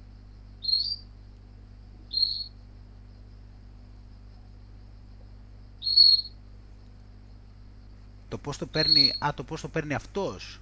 Α. Ναι, τον έχουν βρει πλέον και... Μάλιστα. Ούτως ή άλλως όλη η σειρά δεν, δεν, δεν έπαιζε με το ποιος το έκανε το έγκλημα. Ήξερες από την αρχή ότι ήταν αυτός. Ναι, αλλά έχει ενδιαφέρον στο κυνήγι, το πώς γινόταν, το, το πώς, ε, τι έκανε, το πώς ε, το, το κυνηγούσαν και πώς αυτός ε, τι έκανε για να ξεφύγει και πώς το χειριζόταν ή άλλες φορές ότι πώς φερόταν γενικώς. Και τώρα θα δεις το πώς φέρεται σε, σε περίοδους εχμαλωσίας. Αχα, μάλιστα. Είδα και ένα άλλο, αγγλικό κι αυτό. Αυτό είναι μικρό, αυτό δηλαδή έχει έξι επεισόδια μόνο. Και τώρα νομίζω ίσως παιχτεί και άλλη σεζόν. Δεν είμαι σίγουρος πρέπει να έχουν πει ότι θα παιχτεί. Μπορεί και να παιχτεί. Αυτό λέγεται Night Manager. Ναι, τώρα θα βάλουν τη δεύτερη σεζόν. Α. Είπαν ότι θα, είπαν θα το γυρίσουν και ε, χτες διάβασα το, το νέο ότι θα γυρίσουν τη δεύτερη σεζόν. Α, αυτό λέω, ναι, δεν ήμουν σίγουρος ότι θα γυρίσουν ή όχι. Ναι, μου το είπαν χτες. Και και κάποιον διάσημο είπαμε θα βάλουν. Α. Ο Χιου Λόρι θα παίζει πάλι; Θυμάμαι. Θυμάμαι. Δεν το έχω δει και πάρα πολύ, δεν το έχω ψάξει. Αλλά είχε μαζευτεί πολλοί κόσμος εκεί πέρα. Το... Ε, το, εσύ το, το έχεις δει αυτό; Όχι. Αρκετά καλό είναι. Εντάξει, έχει και τα κλισέ του. Εντάξει, αρκετά καλό όχι τόσο καλό όσο το λένε, γιατί εγώ διάβαζα κριτικές ότι ήταν ε, τόσο πολύ θεϊκό. Εντάξει, για μένα δεν μπορώ να πω ότι είναι τόσο πολύ θεϊκό. Καλό είναι, έχει και τα κλισέ βέβαια κατά τη γνώμη μου. Προβάλλουν και όλας μωρέ αυτόν τον, ε, δεν μπορώ δηλαδή αυτόν τώρα τον, τον Dom Hiddleston ναι. Εντάξει, τον παρουσιάζουν, ξέρω εγώ, για τον ε, σούπερ θεογκόμενο. Εντάξει, ξέρεις τι, κάποιες φορές ε, δεν είμαστε και κοριτσάκια τώρα πέντε χρονών, ή τουλάχιστον με μυαλό πέντε χρονών, γιατί η ηλικία δεν σημαίνει και πολλά. Το θέμα είναι και το μυαλό σου σε τι επίπεδο βρίσκεται. Εντάξει, δεν είμαστε και κοριτσάκια με μυαλό πέντε χρονών, για να το ξεκαθαρίσω, όχι βιολογικά πέντε χρονών, με μυαλό πέντε χρονών. Εντάξει, δηλαδή φαίνεται, το κάνει σαφέστατα, υπάρχει μια σαφέστατη δηλαδή κίνηση προς τα εκεί, ίδια πες. Ή και μόνο το γεγονός ότι έπαιζε στους υπερήρωες και αυτά προσπαθούν να προβάλλουν όλους αυτούς. Εντάξει, απλώς, ε, ναι, να, απλώς πιστεύω για... Εντάξει, να μην το πενευτώ ρε παιδί μου, αλλά αν για σκεπτόμενους ακροατές είναι κάποια πράγματα τα οποία για σκεπτόμενους θεατές, εντάξει, κατά τη γνώμη μου είναι λίγο, είναι κλισέ, είναι, είναι κάποια πράγματα που είναι κλισέ, δηλαδή υπάρχει μια εμφανής προσπάθεια, είναι κάτι το οποίο δεν εκτιμώ δηλαδή σε μια σειρά να γίνεται τόσο πολύ κλισέ με σκοπό τώρα να πιάσει κοινό, είπαμε, από κοριτσάκια με μυαλό πέντε χρονών. Εντάξει. Ε, δεν τυχαίο ότι συμπαραγωγή Αμερικάνικη και Βρετανική. Καλά, αυτό τώρα με τη χώρα εντάξει δεν λέει κάτι. Απλά οι Αμερικάνοι είναι λίγο περίεργοι σε αυτό το πράγμα. Ε, εντάξει, αυτό τώρα δεν μπορεί. Αυτό τώρα είναι γενίκευση, γιατί υπάρχουν τόσες, τόσες φοβερές σειρές αμερικάνικες, εντάξει. Εντάξει. Εμένα, εντάξει, οι αμερικανικές σειρές μου έχουν προσφέρει τόσα πολλά. Δεν μπορώ να πω τώρα ότι... ότι είναι όλοι, όλοι, όλες οι αμερικανικές σειρές με κλισέ. Απλά τώρα τελευταία που βλέπω αγγλικές βλέπω ότι έχουν λιγότερο. Αυτό. Α, Δεν εντάξει. σου λέω Ναι, οκ. κάτι άλλο. Ε, Εντάξει, είναι, είναι πιο... και εγώ πιστεύω, και εγώ το πιστεύω αυτό, ότι είναι πιο αντιεμπορικές. Το The Fall, ας πούμε, σίγουρα το θεωρώ ότι είναι ποιοτική σειρά, δεν το συζητάμε. Δηλαδή, εντάξει. Δηλαδή καταλαβαίνω όταν μου λες ότι είναι κορυφαία σειρά. Συμφωνώ. Έχουν ε, πολύ ανθρώπινα στοιχεία. Και στο ξαναλέω και τον Broadchurch. Ναι, ναι. Ναι, το έχω Γιατί, υπόψη. Ε, εντάξει, είναι στο, στο κέντρο το ανθρώπινο στοιχείο. Τι στο; Το ανθρώπινο στοιχείο είναι στο κέντρο. Ναι. Ναι, ναι.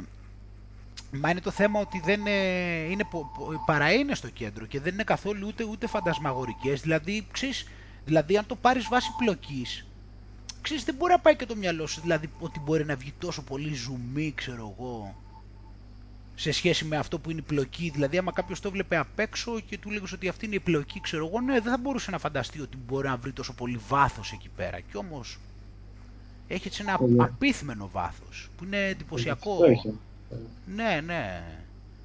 Γι' αυτό έχει ενδιαφέρον. Και, και μου αρέσει που οι Άγγλοι μερικές φορές ας πούμε παίζουν και με πράγματα που, είναι, που έχουν ρίσκο. Ας πούμε. Δηλαδή λες τώρα πόσο ενδιαφέρον να έχει κάποια σειρά που ξέρεις τον δολοφόνο από την αρχή. Και όμως, Ναι. και όμως. Και τώρα διαβάζω ας πούμε ένα της Αγκάθα Κρίστη το οποίο ξεκίνησα να το διαβάζω γιατί θα γίνει μια τηλετενία, τώρα γυρίζεται, που το ρόλο του Πουάρα θα το παίξει ο, ο Μάλκοβιτς Α, και είναι βασισμένη σε ένα βιβλίο που λέγεται The ABC Murders που ουσιαστικά το σκεπτικό ποιο είναι ότι αρχίζει κάποιος και κάνει φόνους ανάλογα με, το, με την αλφαβήτα, δηλαδή ξεκινάει ρε παιδί μου, κάνει το πρώτο φόνο σε μια πόλη που ξεκινάει από Α και σε έναν ε, τύπο ας πούμε που το, το επώνυμό του ξεκινάει από Α. Ε, αυτά τα πράγματα έχουν για μένα τουλάχιστον πάρα πολύ ενδιαφέρον. α εσένα σ' αρέσουν δηλαδή αυτά τα αγκάθα κρίστη.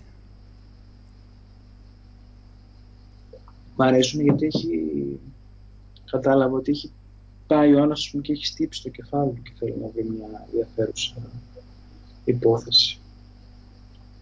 Ε, Δυστυχώς δεν βλέπω και τόσες πολλές έξυπνες υποθέσεις πλέον γενικά. Δηλαδή, δεν ξέρω αν στο έχω ξαναπεί, ούτως ή άλλως ε, ένα αστυνομικό που θα πρότεινα θα ήταν ε, το της Αγκάδα Κρίστη, το ποιο σκότωσε τον Ακρόιτ. Σίγουρα. Για, Α, αυτό γιατί έχει ψηφιστεί, ας πούμε, και ίσως και το καλύτερο. έχει βγει αστυνομικό. ταινία αυτό. Δεν ξέρω αν έχει βγει Α, ταινία, για σίγουρα βιβλίο το, έχουν- λες. ναι, Αχα. σίγουρα το έχουν παίξει στη σειρά που είναι με τον Πουαρό. Αλλά σου λέω, θεωρείται το, το, ίσως το καλύτερο αστυνομικό. Αυτό, τι, αυτό που λες τώρα, αυτό που είπες τηλετενία είναι τι, ότι θα είναι σειρά, σειρά εννοείς. Τι, τηλετενία, τι είναι η τηλετενία. Ναι, είναι, ε, ξέρω εγώ, σε τρία επεισόδια. δηλαδή. Α, τρία επεισόδια τι, με διαφορετική υπόθεση το καθένα; Όχι, ήδη. Για ένα βιβλίο δηλαδή μονάχα. Ναι, ναι. Σπασμένο, σαν ταινία, ρε παιδί μου, σπασμένο σε τρία μέρη. Α, έτσι σαν, σαν μίνι σειρά δηλαδή. Mm. Και αυτό θα βγει τι, Γιατί έχουν- τρία επεισόδια θα βγουν μόνο δηλαδή. Ε, αυτό θα βγει του χρόνου. Αρχές του χρόνου. Αχα. Αλλά έχει πολύ ενδιαφέρον και σαν βιβλίο. Και, ε, και σου λέω και πάλι το, το πιο σκότωσε τον Ακρόιτ, εντάξει, φοβερό. Αυτό, αυτό θυμάμαι παλιά, γιατί είχα διαβάσει το 10 μικρή νέγρη, είχα διαβάσει και εγώ κάποιο το, ξέρεις, το έγκλημα στο Orient Express, ξέρεις, τα κλασικά εκεί. Ε, και αυτό θυμάμαι το πιο σκότωσε τον Ακρόιντ, ε, νομίζω το είχαν ότι είναι από τα πιο καλά. Σίγουρα. Σίγουρα. Δεν θα πω τον λόγο, ρε παιδί μου, αλλά και... Εντάξει, είναι εμπειρία το, το βιβλίο. Είναι εμπειρία το βιβλίο. Α, Εκεί, εντάξει, είναι... Σου λέω αρκετές από τις περιπτώσεις, ρε παιδί μου, που λες τώρα, εντάξει, τώρα κλασικούρες και τέτοια και, και ξεκινάς και διαβάζεις και λες τώρα, εντάξει, και κατάλαβε για ποιο λόγο είναι τόσο ψηλά. α, στην αρχή σου φαίνεται πάλι λες μια από τα ίδια θα είναι πάλι, ξέρω εγώ, και τελικά... Ε, Ναι, το ίδιο έγινε και με το Sherlock. Που λέω εντάξει τώρα Sherlock Holmes τι θα είναι, ας πούμε, ξέρω εγώ. Ε, και διαβάζεις και λέω τώρα εντάξει. Καλά, εσύ με τον Sherlock Holmes είσαι παραδοσιακός ε, οπαδός. Ε, ναι. Ε, δεν υπάρχει κάτι παρόμοιο. Ε, η φάση ξέρεις ποια είναι, ξέρεις ποιος, ποιος ξεκίνησε το, το στυλ του detective. αυτό. Αυτό ήθελα να σου πω τώρα. Ναι, ξέρω. Edgar Allan Poe. Στο, Αυτό κι αν είναι. στο, στο, σκα- στο, με το, μα- πώς λέω, στο, όχι ο Μαύρος Καραβαίος, ποιο ήτανε, το, όχι το Murders in the Rue Morgue, ναι, το, με, με το, αυτό, οι δολοφονίες της οδού Morgue, ναι, ναι, ναι, ναι, αυτό. Το οποίο είναι Και και, ήταν μη- και- μίνι ιστορία κιόλας, ναι. Ναι. Που δεν πήγαινε κιόλας πουθενά, δηλαδή του λέγανε τα στοιχεία και σκεφτόταν. Αυτό κιόλας ήταν ε, φοβερό, ας πούμε, που δεν έτρεχε από εδώ και από εκεί, ας πούμε. Του λέγανε τα στοιχεία και βρήκε ποιος ήταν ο δολοφόνος. Ναι. Καλά, ο Έτσι, πολύ Πο- μυαλό. Πολύ μυαλό. Ο Πόου ήταν, καλά ο Πόου ήταν μυαλό γενικώς μεγάλο γιατί έχει γράψει πολλά διαφορετικά είδη κιόλας ο Πόου. Αυτό είναι το θέμα. Θεωρείται κορυφαίος δηλαδή σε πόσα διαφορετικά είδη. Μμ. Και μόνο από αυτό δηλαδή να σκεφτείς είναι ε, ε, εξωπραγματικό δηλαδή το μέγεθός του. Να έχει γράψει τώρα τόσο διαφορετικά στυλ και να τέτοιο. Θυμάμαι ας πούμε διάβαζα το Mask of Red Death Ε, ήταν από τα πιο τρομακτικά έτσι που θεωρώ ότι έχω διαβάσει ποτέ. Κορυφαίος, είναι κορυφαίος. Και θεωρώ Είναι- ήταν και ποιητής στην ουσία ότι ήταν.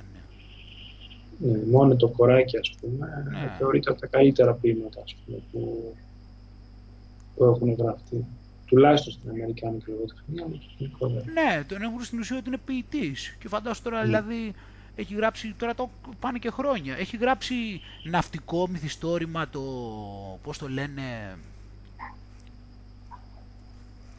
γάμο το τώρα είδες δεν τα θυμάμαι και καλά, έχει γράψει και ναυτικό μυθιστόρημα, έχει γράψει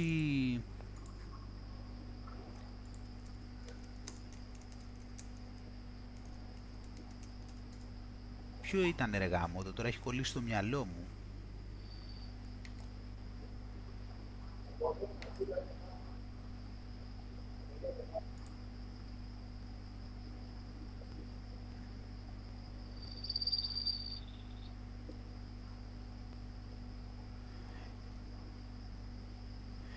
Έχει, ήταν δηλαδή, θυμάμαι τώρα επειδή πάνε και πολλά χρόνια μέχρι, δεν τα θυμάμαι όλα. Α, το, το Arthur, Arthur Gordon Pym. Μμ. Έχει γράψει ο άνθρωπος, δηλαδή δεν μπορείς να πιστέψεις ότι είναι δυνατόν σε τόσα πολλά είδη, ξέρω εγώ, και να είναι τόσο καλός. Και εντάξει, ήταν, ε, είναι κεφάλαιο, κεφάλαιο, πω, ε, κεφάλαιο μόνος. Ναι, και νομίζω ότι Και πέθανε και μικρός. και μικρός από όπιο, ε, επειδή έπινε πολύ όπιο. Μμ. πέθανε μικρός κακομοίς. Ναι ρε γάμο το, ήταν, το, ήταν αυτή η, δι- η ιδιόμορφη, αυτή η ιδιόμορφη προσωπικότητα.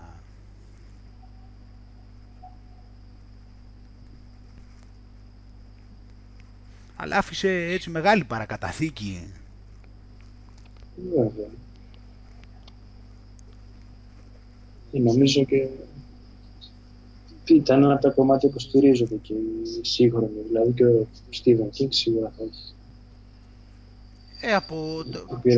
Αυτή, ναι, μα αυτό είναι το θέμα, ότι όλα τα, στο κάθε στυλ δηλαδή που, που είναι κορυφαίος έχουν επηρεαστεί αυτοί που γράψανε τέτοια. Mm. Τώρα ο Stephen King σε τρόμου σίγουρα έχει επηρεαστεί ας πούμε. Ήταν και το τρόμο που νομίζω είναι και το, το βαρέλι του Αμοντιλάδο. Έχει διάφορα τρόμου έτσι που έχει γράψει.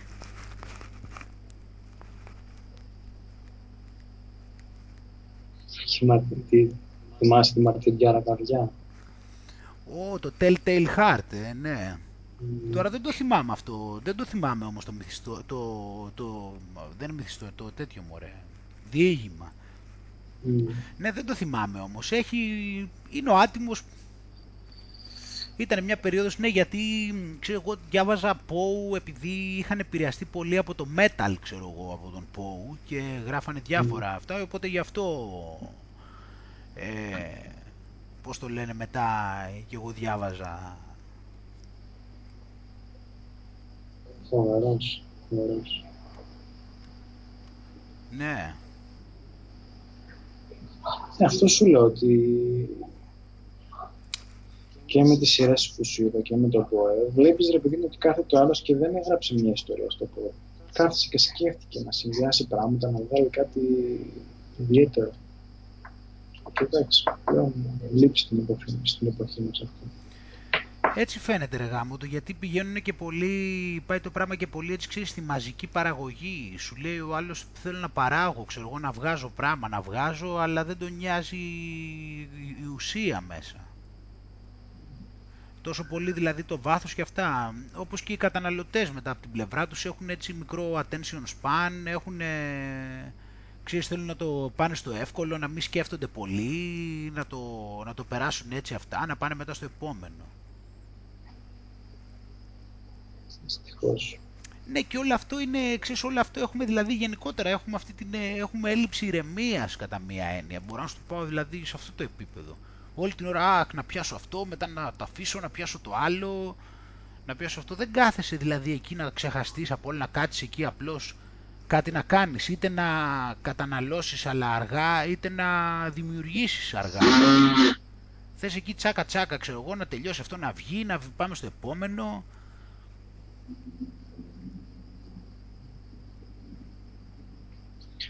Ναι, σε όλα τα. Σε όλα τα. Εντάξει, δεν είμαι και πολύ γνώση τη μουσικής, ρε παιδί μου, αλλά νιώθω ότι δεν.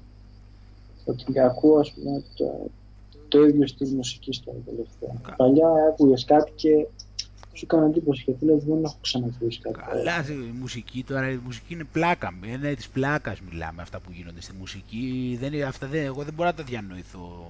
Εγώ έχω ακούσει τουλάχιστον 3.000 δίσκους στη ζωή μου. Σου λέω αυτά που γίνονται τώρα δεν υπάρχουν αυτά τα πράγματα. Είναι της πλάκας μιλάμε.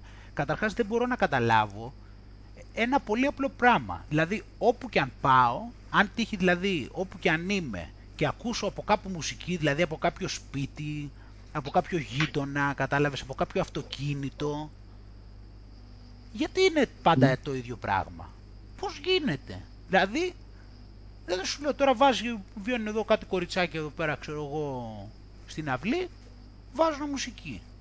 Ακούω ένα γείτονα. Προχωράω στον δρόμο, ακούω μουσική από ένα σπίτι. Περνάει δίπλα μου ένα αμάξι. Μετά περνάει άλλο αμάξι. Μετά περνάω από ένα άλλο σπίτι που έχει μουσική.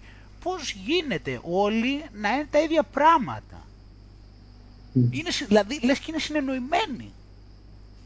Είναι φοβερό αυτό δηλαδή. Είναι εξωφρενικό, δηλαδή δεν το διανοούμε στο facebook βάζουν μουσική τα ίδια κομμάτια. Τι βάζουν να πούμε αυτά τα... Τι μπορώ να καταλάβω.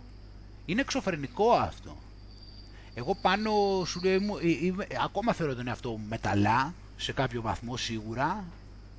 Συνέχεια μέταλλα mm. ακούω και τώρα ακόμα πιο πολύ απ' όλα μέταλλα ακούω. Και έχω γαλουχηθεί με ένα άλλο τρόπο εμείς. Εμείς ε, όσοι ασχολούνται με το metal ασχολούνται πραγματικά, δεν ξέρω τώρα αν υπάρχουν νέα παιδιά που ασχολούνται και τι κάνουν. Εμείς παλιά που ασχολούμασταν με το metal είχαμε άλλη κουλτούρα. έχουμε, έχουμε μάθει αλλιώς να ασχολούμαστε εμείς με τη μουσική. Δηλαδή δεν, δεν μπορεί δηλαδή ο άλλος να βγάζει CD ξέρω εγώ και από τα 10 κομμάτια να μην αξίζανε τουλάχιστον τα 8 για να πεις ότι είναι σχετικά καλό άλμπουμ. Δεν υπήρχαν συγκλάκια και τέτοια, δηλαδή βγάζανε σύγκλα, αλλά δεν ήταν τώρα αυτά, τα σύγκλ ήταν μόνο και μόνο για την καβλάντα, ξέρω εγώ, επειδή πριν βγει το άλμπουμ, επειδή περιμέναμε να βγει το άλμπουμ και έβγαζαν ένα σύγκλι πρώτα και τρέχαμε να το πάρουμε για να ακούσουμε κάνα κομμάτι πριν βγει το άλμπουμ και τέτοια. Και όποιοι βγάζανε πολλά σύγκλι τους κράζαμε. Άμα πήγαινε δηλαδή ένας έβγαζε κι άλλος δεύτερο σύγκλι, έτρωγε κράξιμο. Τι κάνει λέγανε αυτός, βγάζει σύγκλι. Τι τα βγάζει, είναι εμπορικός και τους έπεφτε κράξιμο. Γενικά δεν υπήρχαν fillers τόσο. Δηλαδή, ξέρεις κομμάτια έτσι να τα, έτσι να τα βάλετε για να γεμίσει ο δίσκος. Δεν το υπήρχαν. κάθε κομμάτι ήταν. Ναι, αυτός δεν υπήρχαν γιατί αλλιώς δεν, το, δεν το αποδεχόσουν μετά. Δηλαδή, αν είχε πάνω από ένα filler το album, θεωρούταν κακό album. Δεν μπορούσε δηλαδή να πάρει ένα. Άμα δηλαδή έπαιρνε ένα album και είχε πέντε καλά κομμάτια, ξέρω εγώ, και τα άλλα πέντε δεν ήταν, δεν ήταν πολύ καλά, ήταν χαμηλό επίπεδο album αυτό.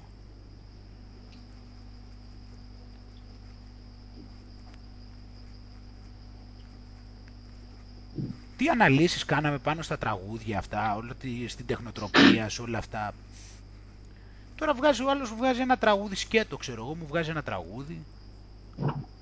Και καλά, τώρα ξέρεις τι κιόλας, υπάρχει και άλλο θέμα, ότι τώρα αυτή τη στιγμή στην ουσία δεν είναι και η μουσική τόσο που πουλάει. Τώρα είναι πιο πολύ, ξέρεις, το, το, το, το ερωτικό στοιχείο. Βασικά το έχει το ερωτικό, το πρόστιχο στην ουσία. Όχι, δεν είναι ερωτικό αυτό. Είναι, τώρα αυτή τη στιγμή είναι το πρόστιχο που πουλάει. Δηλαδή είναι, είναι χορογραφίες, ξέρω εγώ, οι οποίες είναι στην ουσία σαν άλλη σου που σου δίνει σαφέστατα υπονοούμενα, ξέρω εγώ, τα οποία έχουν να κάνουν με σεξ. Καλά, ούτως ή άλλως, επειδή με ενδιέφερε από μικρό η χορογραφία. Η χορογραφία έχεις πεθάνει σαν στυλ. Α, ναι, εσύ θα ξέρεις καλύτερα, βέβαια. Δηλαδή μέχρι τις αρχές του 2000 εκεί γύρω υπήρχαν πράγματα που έβλεπες και ήξερες ότι άλλο ρε παιδί μου θα βγάλει μια κινήσεις ρε παιδί μου και σήμερα που δεν έχεις ξαναδεί. Ναι, μια δημιουργικότητα έτσι. Πλέον αυτό έχει πεθάνει τελείως. Δεν είναι δηλαδή χορογραφία στην ουσία απλά κάτι το οποίο σου δίνει εμφανή μηνύματα πρόστιχα, δηλαδή μόνο το οποίο πηγαίνει το μυαλό σου εκεί, μόνο. Σίγουρα. Είναι τελείως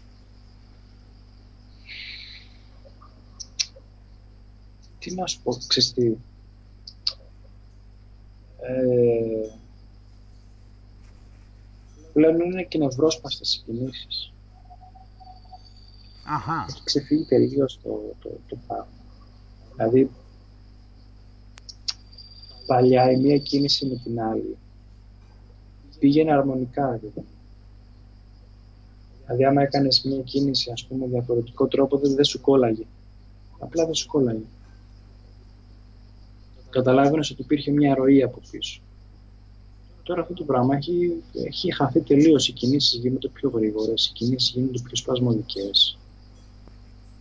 Δεν υπάρχει κάποια, κάτι από πίσω. Έχει χαθεί αυτό το πράγμα τελείως. Τελείως όμως. Ε... Αυτό τι είναι νευρόσπαστες δηλαδή, ότι δεν, είναι, δεν υπάρχει δηλαδή αρμονία έτσι. Ναι, πολύ πιο γρήγορες, πολύ πιο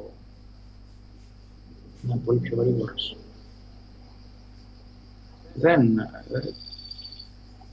ο καθένας βάζει ό,τι θέλει. Ο καθένας βάζει ό,τι θέλει. Και δεν τους ενδιαφέρει κιόλας να δημιουργήσουν κάτι καινούργιο. Αυτό είναι που, που με λυπεί πάρα πολύ και το θέμα ποιο είναι ότι ακόμα και οι άνθρωποι ας πούμε, που βγάζανε χορογραφίες που για μένα ήταν πολύ ενδιαφέρουσες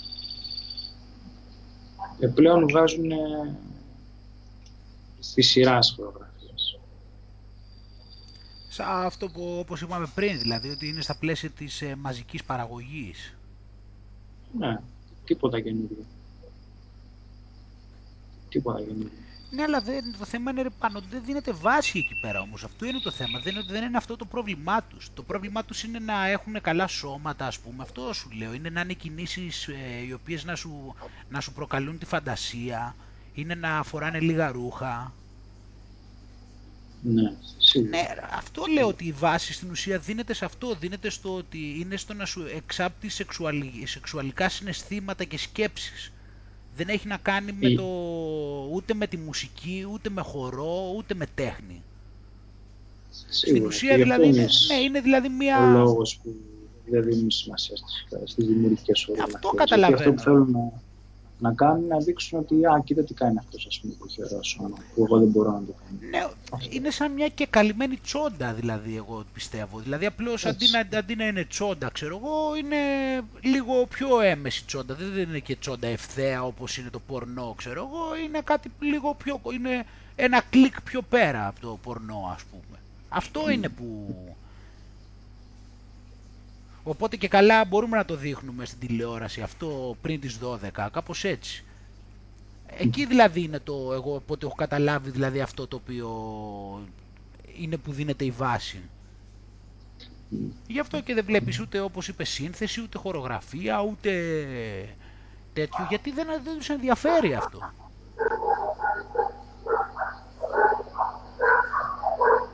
Ε, Είναι μαζική παραγωγή όλα. Όλα μαζί. Ναι, είναι το θέαμα, δηλαδή είναι του θεάματος αυτό. Κάνω οφθαλμόλουτρα και τέτοια.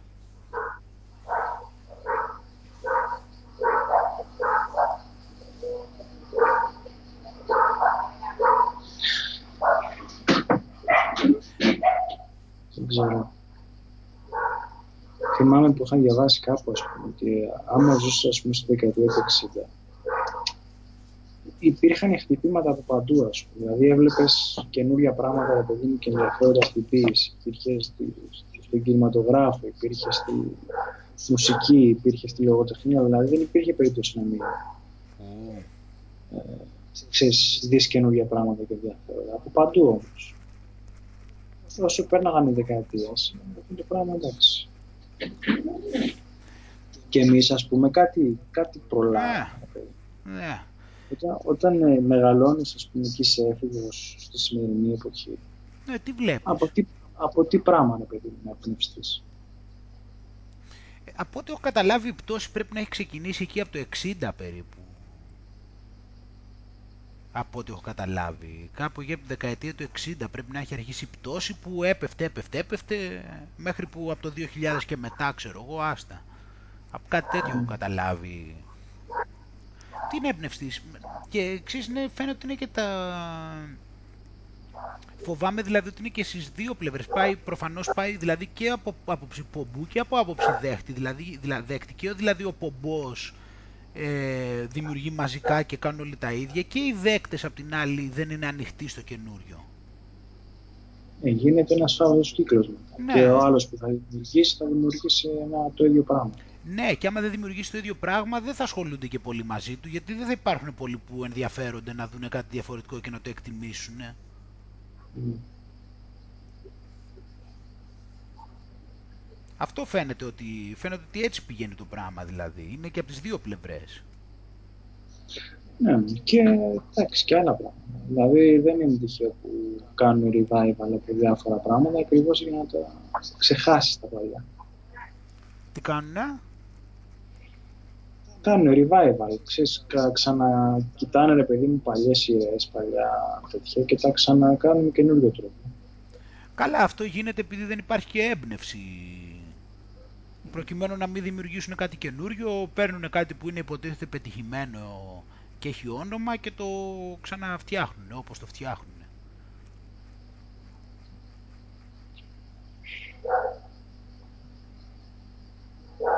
Ναι μωρέ, είναι...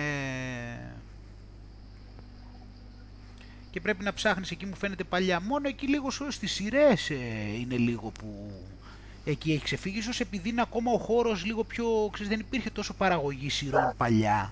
Ίσως γι' αυτό κιόλας. Ναι, σίγουρα. Ίσως παίζει ρόλο αυτό, ότι είναι ένας χώρος δηλαδή ο οποίος είναι καινούριο σχετικά, καινούριος. Δηλαδή υπήρχαν μεν σειρές, απλώς εντάξει, επειδή μια σειρά εκ των πραγμάτων απαιτεί μεγάλο budget και τέτοια, ε, παλιότερα και τεχνολογία και όλα αυτά δεν ήταν τόσο εύκολο παλαιότερα να βγαίνουν έτσι σειρές σε βαθμό που βγαίνουν. Δηλαδή ήταν πιο λίγες. Λέω τώρα εγώ.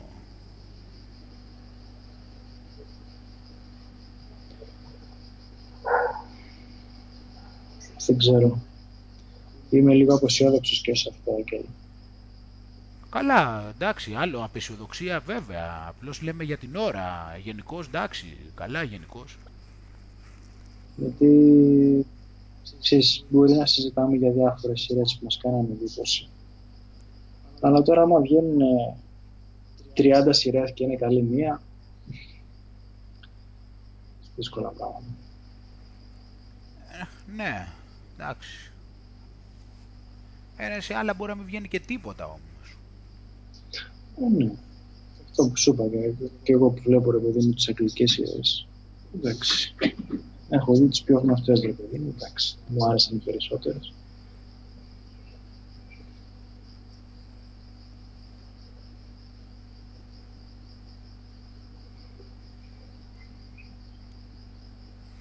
Ναι, επίσης ε, σε αυτό ξέρεις, ίσως τώρα μου έρχεται και η ιδέα, ξέρεις, ίσως παίζουν και μεγάλο ρόλο και τα κοινωνικά δίκτυα επιπλέον. Δηλαδή αυτό Σίγουρα. το λέω από την άποψη... Δίνεται πιο πολύ βάση στο YouTube πλέον, ούτως Ναι, όχι το λέω και από την άποψη δηλαδή ότι πολύ, καταναλώνεται πολύς χρόνος, δηλαδή σε, ξοδεύεται πολύς χρόνος έτσι σε αυτά τα πράγματα. Δεν μένει κανείς έτσι μόνος του λίγο να, να σκεφτεί, έτσι να δημιουργήσει, να αφουγκραστεί τις ανάγκες του καθόλου. Δηλαδή όλη την ώρα κάθε κοιτάει εκεί στο facebook, ξέρω εγώ, την κάθε βλακεία του καθενός. Κοιτάει εκεί τι κάνουν οι άλλοι, τι του λένε οι άλλοι ότι κάνουν και χάνεται. Δηλαδή, άμα δεν υπήρχε αυτό, ίσως θα μπορούσε να έτσι θα, θα ήταν πιο πολύ έτσι κάπως και προς τον εαυτό του. Θα σκεφτόταν, θα άφηνε και το μυαλό του λίγο να συλλογιστεί. Ναι, δεν γίνεται αυτό. Έτσι μου φαίνεται. Τώρα όλοι είναι πάνω σε μια οθόνη, εκεί γράφουν μηνύματα, κοιτάνε τι λένε οι άλλοι, τι φωτογραφίες βάζουν οι άλλοι, τι κάνουν, πώς είναι δίθεν και τέτοια. Απλά είναι και το θέμα αυτό, δηλαδή που δηλαδή φτιάχνουν, φτιάχνουν και οι υπόλοιποι επειδή ένα περιβάλλον που δεν έχει και πολλές εναλλακτικές. Θυμάμαι παράδειγμα που λέγανε, παιδί μου, για τα παιδιά που δεν παίζουν. Όταν έχεις φτιάξει, ας πούμε, όταν έχεις χαλάσει όλες τις αλάνε και τις έχει κάνει πολυκατοικίες και βγαίνουν όλοι οι γονείς και σου λένε, ξέρω εγώ, μην, βγαίνει, μην παίζεις έξω και μην απομακρύνεσαι. Εντάξει, φυσιολογικό είναι κάποια στιγμή να πεις δεν θα βγω έξω να παίξω. Ναι, ναι, βέβαια. Ε, σίγουρα δηλαδή, το περιβάλλον επηρεάζει. Ναι, εντάξει. Δεν βλέπω και πολλές αναλεκτικέ να έχει δημιουργήσει η κοινωνία έτσι ώστε τα παιδιά να μην είναι πάνω στους οθόνε. Καλά, σίγουρα. Μα τι είναι πάνω στις οθόνες; Πρώτα απ' όλα υποτίθεται ότι πρέπει να διαβάζουν για το σχολείο. Ναι. Και μόνο αυτό. Έχουν διάβασμα για το σχολείο, και... κατάλαβες, ναι σημαντικό. Πρέπει να το θυσιάσουν όλα αυτά για το σχολείο, γιατί μετά να, τώρα είδαμε τι πήρανε.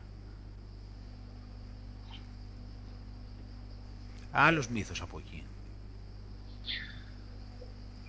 Ε, χάσιμο. χάσιμο αυτό καταστροφή είναι. Χάσιμο, ναι, μια θυσία. Μια θυσία για να, προς, την, ε, προς τον απανθρωπισμό σου. Και θεωρώ ότι αυτό είναι μεγαλύτερο έγκλημα από, από, από πολλά που συζητάμε.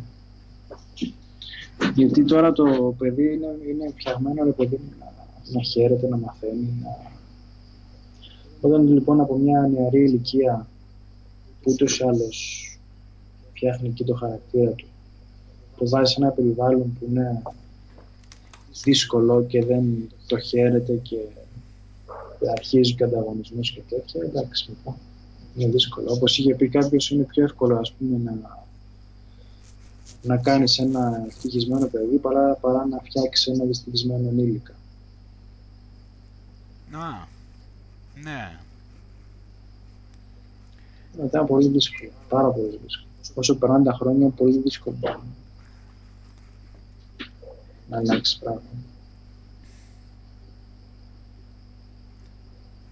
Είναι δυστυχώς και αυτοί οι οποίοι έπρεπε να προστατεύουν τα παιδιά είναι οι πιο φοβισμένοι και είναι αυτοί οι οποίοι αυτοί τα πιέσανε για να μπουν σε αυτήν την κατάσταση.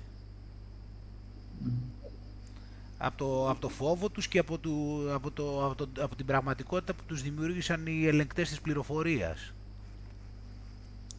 Ναι, και γίνεται ένας φαύλο κύκλος μετά. Όπως μεγάλωσες, έτσι. Περισσότερο δηλαδή, όπως μεγάλωσες, να κάνει και στα παιδιά. Ναι, γιατί και, αυτοί, ναι, γιατί και αυτοί δεν έχουν αναπτύξει την πορεία κριτική σκέψη, ούτως ώστε να καταλάβουν, ούτε έχουν φύγει από τα εγώ τους για να καταλάβουν τι δεν κατάλαβαν και νομίζουν ότι έχουν καταλάβει, χωρίς να έχουν καταλάβει τίποτα. Ε. Λογικό είναι και μετά πάνε και κάνουν τα ίδια. Είναι ένα δέκα δευτερόλεπτα. Ε.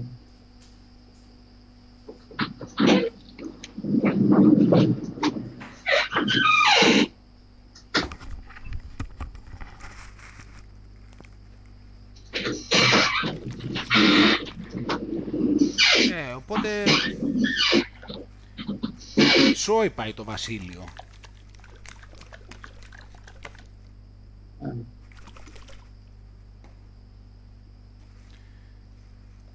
Ξέρεις επίσης, τώρα το ανέφερα κάπου και στο podcast το τελευταίο που έγραψα.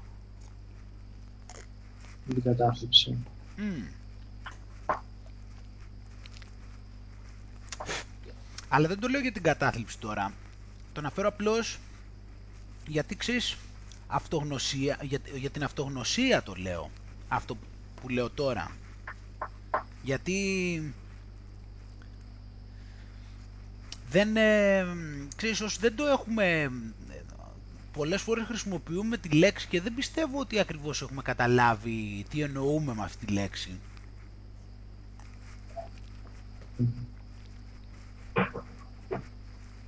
Γι' αυτό και σε ένα Ναι. σημείο το ανέφερα. Στην αρχή. Γιατί...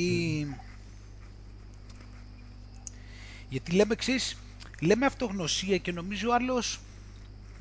Ξέρεις τι πιστεύω ότι καταλαβαίνουν οι περισσότεροι για αυτογνωσία. Καταλαβαίνουν ότι... Δηλαδή αντιλα... δεν αντιλαμβάνονται στην ουσία ότι δεν υπάρχει εαυτός. Κατάλαβες τι γίνεται, η λέξη δηλαδή αυτογνωσία σε μπερδεύει και δεν καταλαβαίνουν ότι δεν υπάρχει εαυτός. Είναι μια πλάνη ο εαυτός, είναι, η εξ- είναι εξομοίωση. Δεν, επειδή δεν υπάρχει εαυτός στην πραγματικότητα, αυτοί δεν καταλαβαίνουν ότι δεν υπάρχει εαυτός λόγω, της χρήσης, λόγω αυτής της λέξης και σαν συνέπεια έχει να ταυτίζονται ακόμα περισσότερο, δηλαδή τα εγώ τους, τα οποία είναι ο εαυτός, που δεν υπάρχει, να τα υπερασπίζονται επειδή υπερασπίζονται τον εαυτό τους. Δηλαδή στην ουσία τα εγώ τους τα δέχονται σαν χαρακτηριστικά που πρέπει να τα προστατεύουν γιατί είναι μέρος του εαυτού τους ο οποίος νομίζουν ότι υπάρχει. Καταλαβαίνεις τι λέω; Ε, ναι. Και βλέπεις το τραγικό, ας πούμε, αυτοί που μερικές φορές αυτοί που ψάχνονται να έχουν μεγαλύτερα εγώ τελικά. Μμμ. Ναι, γιατί, παράδειγμα σου λέω, υπάρχουν κάποιοι οι οποίοι ξέρεις τι λένε, οι κάποιες. Λένε εγώ είμαι ανιδιοτελής άνθρωπος. Και είμαι καλός άνθρωπος. Το καταλαβαίνεις πως σε μπερδεύει αυτό και πως τι εγώ είναι. Γιατί θα πεις, γιατί θα πεις ότι άξιες το σωστό είναι να είσαι ανιδιοτελής. Ναι, εγώ είμαι ανιδιοτελής άνθρωπος. Εγώ είμαι, έχεις, έχεις ταυτιστεί, δηλαδή στον, έχεις ταυτίσει το εγώ σου με την ιδέα της ανιδιοτέλειας και δεν καταλαβαίνεις ότι είναι και αυτό εγώ. Εκεί είναι μεγαλύτερη παγίδα. Μμμ. Γιατί νομίζω ότι έχεις ξεφύγει από την παγίδα. Εκεί είναι το θέμα. Γι' αυτό, γι' αυτό εξήγησε εκεί πέρα ότι η αυτογνωσία είναι στην ουσία η αντίληψη των εγώ και το πώς αυτά τα εγώ είναι ταυτισμένα με την ιδέα του εαυτού και πώς μας επηρεάζουν αυτά στο να είμαστε εγωιστές και πώς θα ήταν αν ήμασταν όντως ανιδιοτελείς. Αυτό είναι η αυτογνωσία. Το, αντιλαμβα... το καταλαβαίνεις έτσι όπως το λέω, σου φαίνεται λογική η εξήγησή μου. Κατανοητή. Φυσικά. Φυσικά. Αυτογνωσία είναι η αντίληψη της παρέσθησης της εντύπωσης που έχουμε για τον εαυτό, της παρέσθησης της, ταύτισης, είναι η αντίληψη της ταύτισης που έχουμε με τα εγώ μας. Είναι η αντίληψη της ιδέας ότι εγώ είμαι ανιδιοτελής. Το αντιλαμβάνομαι ότι έχω κόλλημα να λέω ότι είμαι ανιδιοτελής.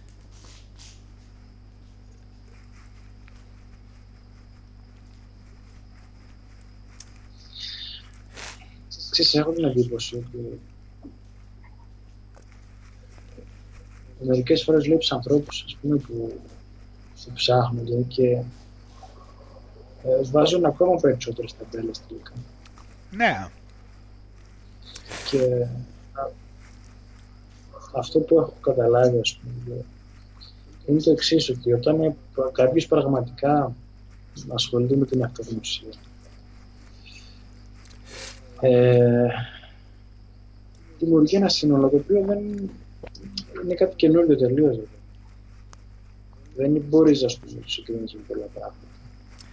Και δυστυχώς βλέπω ανθρώπους, ας πούμε, οι οποίοι βλέπεις που λένε ότι ψάχνονται. Και απλά ε, πλέον αρχίζουν να, αντί να συγκρίνουν τον εαυτό τους για τρία πράγματα ε, πριν άλλα, πλέον συγκρίνονται με τρία καινούργια άλλα πράγματα. Ή με δέκα καινούργια.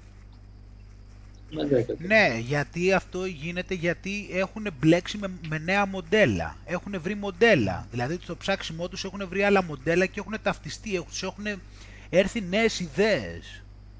Έχουν, έχουν σε intellectual επίπεδο, σε επίπεδο πληροφορίας μόνο, έχουν μάθει καινούργια πράγματα και έχουν ταυτιστεί με περισσότερα πράγματα.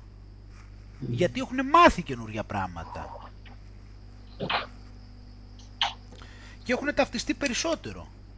Πόσα γκρουπ βλέπεις, όλα αυτά τα γκρουπ αυτογνωσίας ξέρεις τι λένε μεταξύ τους. Ξέρεις τι λένε; Λένε τώρα εμείς που έχουμε προχωρήσει σε επίπεδο συνειδησιακό, τι θα κάνουμε, πώς θα μπορούμε να συνομιλούμε τώρα με τους υπόλοιπους ανθρώπους; Τώρα είναι δύσκολο πλέον. Το βλέπεις; Ε, βέβαια. Αυτό είναι το, το στίχημα. Το στίχημα ούτως ή άλλως είναι το να όπως είχε πει και ο Ρίτσος κάποια στιγμή, λέει εδώ είμαστε για να, για να μην ξεχωρίζουμε από τον κόσμος. Το, στίχημα, το, το θέμα είναι να, να, να σμίγουμε τον κόσμο. Το θέμα είναι ότι τα, τα βήματα που κάνει κάποιος σε οποιοδήποτε τομέα, άμα βοηθάει τους υπόλοιπου να έρθουν πιο κοντά. Άμα κάνει κάποιος βήματα σε ένα τομέα για να κοιτάει τους άλλους από υψηλού, ναι. θα Έτσι. Φαίνεται καθαρά δηλαδή ότι, εκεί, ότι, ότι πρόκειται περί εγωισμού. Δηλαδή ότι στην ουσία εκείνη την ώρα το μόνο που κάνεις είναι να βαφκαλίζεσαι ότι είσαι σπουδαίος. Mm. αυταπόδεικτα δηλαδή είναι και αυτό ένα εγώ.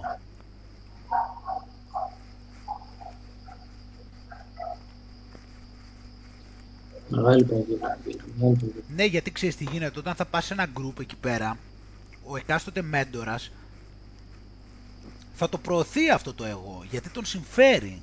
Γιατί, γιατί μέσω αυτού του εγώ ταυτίζεσαι περισσότερο με αυτόν. Δηλαδή απομακρύνεσαι από τους άλλους και φανατίζεσαι πιο πολύ προς αυτόν. Δηλαδή ένας μέντορας, ένας μέντορας αυτός, αυτός ο αρχηγός του εκάστοτε group θα προωθεί την εντύπωση αυτή ότι ξέρεις εμείς και οι άλλοι. Σίγουρα. Σίγουρα. Και αυτό είναι από τα μεγαλύτερα αγαθά της εποχής μας. Και η αγελοποίηση που γίνεται σε αυτό. Γιατί ξέρεις όταν έρχεται η στιγμή αυτό, έρχεται όταν έρχεται η στιγμή ρε παιδί μου και λες ok, έγινε ο κύκλος και φεύγω από ένα group, γιατί δεν μπαίνεις στις περισσότερες φορές σε ένα group για Ε, πετάς ας πούμε αυτό που λένε μαζί με το, με το νερό και το παιδί μας. Τι μαζί με το... Βάζεις, αυτό που λένε πετάς μαζί με το, με το νερό και το παιδί μαζί. Παίρνεις βάρνα και άλλα πράγματα, τα οποία είναι υγιή. Δεν το κατάλαβα αυτό. Πες ρε παιδί μου ότι φεύγεις από μια ομάδα αυτογνωσίας. Ναι. Ε, μετά υπάρχει μεγάλη περίπτωση να σταματήσεις και να ψάχνεις. Γιατί θα πεις ξέρεις όλα είναι ψέματα. Γιατί να φύγεις όμως, με ποια λογική να φύγεις, δεν κατάλαβα. Ε, κάποια, κάποια στιγμή θα φεύγουν περισσότερο. Ότι τι βαριούνται, ότι δεν, δεν ενδιαφέρονται πλέον, τι; Ε, γίνεται ο κύκλος. Γίνεται ο κύκλος. Ναι, αλλά εξαρτάται με ποια λογική φεύγεις. Φεύγεις για να, για να ε, προχωρήσεις παραπέρα, τι; Στις περισσότερες περιπτώσεις φεύγεις γιατί καταλαβαίνεις ότι κάποια πράγματα δεν είναι αληθινά, όπως, όπως νόμιζες. Α, και μπορεί τι να πάψεις να ψάχνεσαι γενικώς. Ναι. Επειδή τι απογοητεύτηκες, ας πούμε. Ναι. Α. Πριν ήσουν σε μια ομάδα, ρε παιδί μου, που λέγανε 9 στους 10 είναι χάλια και εμείς είμαστε καλοί. Φεύγεις κάποια στιγμή από αυτή την ομάδα. Και μετά, τι, μετά απογοητεύεσαι, δηλαδή επειδή, τι, επειδή δεν ήταν τα πράγματα όπως νόμιζες. Ναι. Α, ναι, εντάξει. Επειδή πάλι όμως ήταν επειδή τα είχες στηρίξει όλα εκεί. Δεν είχες καταλάβει ότι, το, ότι η δύναμη έρχεται από σένα μόνο. Αυτό. Mm. Αυτό είναι το Και εκεί δεν το μάθανε. Το αντίθετο. Εκεί σου μάθανε ότι η δύναμη έρχεται από την Αγέλη. Έτσι ακριβώς. Έτσι ακριβώς. Ναι, είναι θέματα αυτά. Βασικά είναι σπάνιο να δεις και κάπου κιόλας να σου, να, σου, να σου μαθαίνουν να κοιτάς πιο πολύ τον εαυτό σου.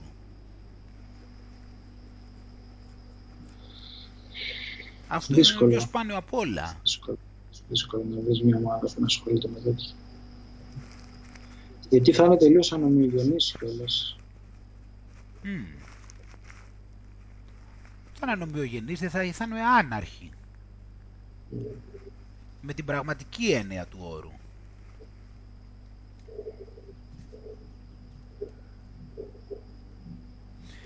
Μα είναι και το θέμα ρε πάνω ότι και οι περισσότεροι άνθρωποι ξέρεις τι, επειδή είναι και κοινωνικό το θέμα, είναι και ταυτισμένοι με αυτή την, ε, την ιδέα οι άνθρωποι έτσι κι αλλιώς, δηλαδή στην ουσία ψάχνουν τον πειμένα τους. Ψάχνουν τον πειμένα, ψάχνουν το κοπάδι και οι ίδιοι δηλαδή θέλουν να εντυπωσιαστούν, κατάλαβες, θέλουν, να τους, θέλουν δικαιολογίες. Είναι μαθημένοι και ήδη, δηλαδή πρέπει να έχεις και, το, και λίγο το μεράκι μέσα σου λίγο αυτό το, το τέτοιο να θέλεις λίγο να παραδεχτείς. Γιατί περισσότεροι σου λέω στην ουσία ψάχνουν έναν καθοδηγητή εκεί πέρα να τους πει τι θα κάνουν, ψάχνουν ένα κοπάδι εκεί πέρα να νιώσουν ασφάλεια ότι να υπάρχουν και άλλοι εδώ πέρα οι οποίοι α, λένε τα ίδια πράγματα και να νιώσουν ασφάλεια ότι α, για να το λένε αυτοί κάτι θα ξέρουν και να βαφκαλίζονται αυτό σου λέει ότι α, εμείς είμαστε καλοί θέλουν να πάνε εκεί πέρα, κατάλαβες, να, να τους δώσουν δικαιολογίες, να τους πούνε ότι φταίει. Τι, τι, τι δικαιολογίες έχω ακούσει, μιλάμε μέχρι δικαιολογίες στην άλλη ζωή ψάχνουν. Δηλαδή ότι στην προηγούμενη ζωή είχε γίνει αυτό και γι' αυτό μου συμβαίνουν τώρα αυτά και πω, πω και άστε και τα, τα παρατάω τώρα, δεν μπορώ. Άκου τώρα, ε, πώς τους κοροϊδεύουν ότι επειδή έγινε αυτό στην προηγούμενη ζωή και επειδή έγινε αυτό στην προηγούμενη ζωή μου συμβαίνουν αυτά στην τωρινή ζωή και τότε δεν έχει νόημα να προσπαθώ και τα παρατάω. Άκου πώς τους εξαπατάνε μόνο και μόνο για να τους δίνουν δικαιολογίες. Τα βλέπεις τα εγώ όμως πως υπάρχουν εκεί μέσα όλα. Ενώ τα πράγματα είναι... Ενώ τα, πλάμα, τα πράγματα είναι απλά. Είναι όταν, μα αυτό είναι το θέμα. Όταν καταλάβεις ότι δεν υπάρχει εγώ σε βάθος, τότε καταλαβαίνεις ότι αυθόρμητα ότι κάθε προστασία του εαυτού και τον εγώ του κατά συνέπεια είναι μάταιη. Και ξεκινάς μετά και αρχίζεις και κόβεις τις δικαιολογίες και λες και τότε είναι που αρχίζουν και βλέπεις ότι οι λόγοι που δεν σου συμβαίνουν αυτά που θες είναι, είναι το ξερό στο κεφάλι. Και δεν είναι κακό αυτό το πράγμα πάλι. Είναι ανθρώπινο. Δεν είναι λόγος για μαστίγωμα, αλλά φταίει το ξερό στο κεφάλι. Ούτε η άλλη ζωή φταίει, ούτε οι άγγελοι, ούτε ο Θεός, ούτε ο διάβολος. Το ξερό στο κεφάλι. Αλλά για να μην παραδεχτείς ότι, ότι φταίει το ξερό στο κεφάλι, κατάλαβες γιατί έχεις τα εγώ, ψάχνεις εκεί δικαιολογίες.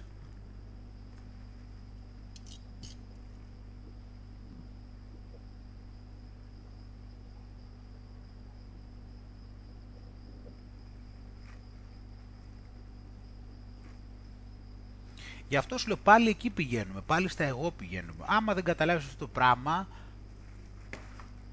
να μην, άμα δεν καταλάβει δηλαδή κάποιος ότι οι αιτίες είναι μέσα του, αυτά που κάνει είναι μέσα του, είναι ο τρόπος που λειτουργεί, το, το, είναι ο νόμος της έλξης. Είναι ο νόμος της έλξης. Είναι ότι παίρνει αυτά που αντιλαμβάνεται. Παίρνει αυτά που αξίζει. Έχει αυτά που έλκει, αυτά που είναι. Αλλά ποιος τολμάει να το παραδεχτεί; Δεν τολμάει να το παραδεχτεί, αλλά σου λέω είναι κρίμα γιατί είναι άγνοια αυτό το πράγμα, γιατί στην ουσία δεν έχεις κάτι να υπερασπίσεις, αφού δεν υπάρχει εαυτός. Δεν έχει νόημα, δηλαδή τώρα αυτό το να προσπαθείς να το υπερασπίσεις και να βασανίζεσαι, γιατί αυτά τώρα; Γι' αυτό τα πηγαίνουμε τώρα και με την κατάθλιψη που είπαμε και αυτό. Λογικό είναι μετά να σου οδηγηθεί η κατάθλιψη, γιατί τα κουκουλώνεις. Ναι, γιατί δεν το, επειδή θα πεις ότι φταίει ο διάβολος ή φταίει ο γείτονας, δεν σημαίνει ότι εσύ μετά θα είσαι καλά. Επειδή θα πεις... Ε, για να, για να, και αυτό λέμε λοιπόν. Αν εσύ λοιπόν αρχίσεις και βγάλεις το εγώ, το, τον εαυτό σου από τη μέση και αρχίσεις και βλέπεις πώς λειτουργούν τα εγώ και βλέπεις εκεί πέρα τι σου συμβαίνει και τέτοια και το κοιτάς εκεί το πράγμα ευθέως, τότε αρχίζουν, αρχίζουν σιγά και με ηρεμία και αρχίζεις μετά και τα εξουδετερώνεις αυτά τα πράγματα και ηρεμείς και απελευθερώνεσαι. Άρα με το να ψάχνεις εκεί δικαιολογίες ότι φταίει ο γείτονας και ο ένας και ο άλλος, προκειμένου να μην παραδεχτείς, δηλαδή να προστατεύεις τον εαυτό σου, δηλαδή να μην έχεις αυτογνωσία, μετά αυτά κουκουλώνονται και είναι, ξέρεις, όσο πιο τα κρύβεις κιόλας, τόσο πιο πολύ μυρίζουν.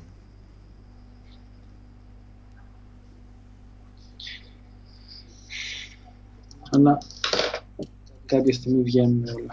Δεν μπορεί να κρυφτείς Μα τι να κρυφτείς, εδώ λέμε ότι το, τα πράγματα πάνε από το κακό στο χειρότερο. Γι' αυτό έγραψα και αυτό το podcast. Εδώ μιλάμε η κατάσταση... Και είναι και αυτό που είχαμε πει τις άλλες φορές, είναι ότι όταν πηγαίνουν στον ειδικό δεν πάνε με σκοπό την αυτογνωσία. Δεν πάνε για την αυτογνωσία, δεν πάνε για να αντιληφθούν τι ταυτίσεις έχουν με αυτό που νομίζουν για εαυτό. Δεν πάνε για αυτό το σκοπό. Πάνε για να ανακουφιστούν. Και ο άλλος θα τους δώσει κάτι να το μασκαρέψει. Θα είναι φάρμακο, θα είναι μια δικαιολογία, θα είναι κάποια άλλη δίθεν μέθοδος με ματζούνια, θα είναι μάγια, θα είναι, ε, ξέρω εγώ, θα, θα καίει, ξέρω εγώ, τα τάδε ματζούνια, θα τους δίνει αρώματα, θα τους βάζει να μυρίζουν, θα τους βάζει μουσικές, θα τους βάζει ενέργειες, θα τους κάνει, θα τους ράνει, μόνο και μόνο για να μην το βλέπεις πριν το κόλλο, μόνο και μόνο, μόνο και μόνο για να μην μιλήσουν για τα εγώ και θα, κάνουν, και θα έχει βρει ο καθένας όλος σου λέω θα κάνουν από μάγια μέχρι μιλάμε τι έχεις σκεφτεί ο νους τους για μεθόδους και μόνο το απλό δεν κάνουν. Και βλέπεις αυτό πώς πηγαίνει και στο τώρα, πώς πηγαίνει στον παρατηρητή, πώς είναι όλα τα ίδια τα πράγματα που έχουν λεχθεί. Είναι το τώρα, είναι ο παρατηρητής παντού εκεί. Μην κοιτάξω το τώρα, όχι, να φύγω. Μην και κοιτάξω καθόλου το τώρα, μακριά.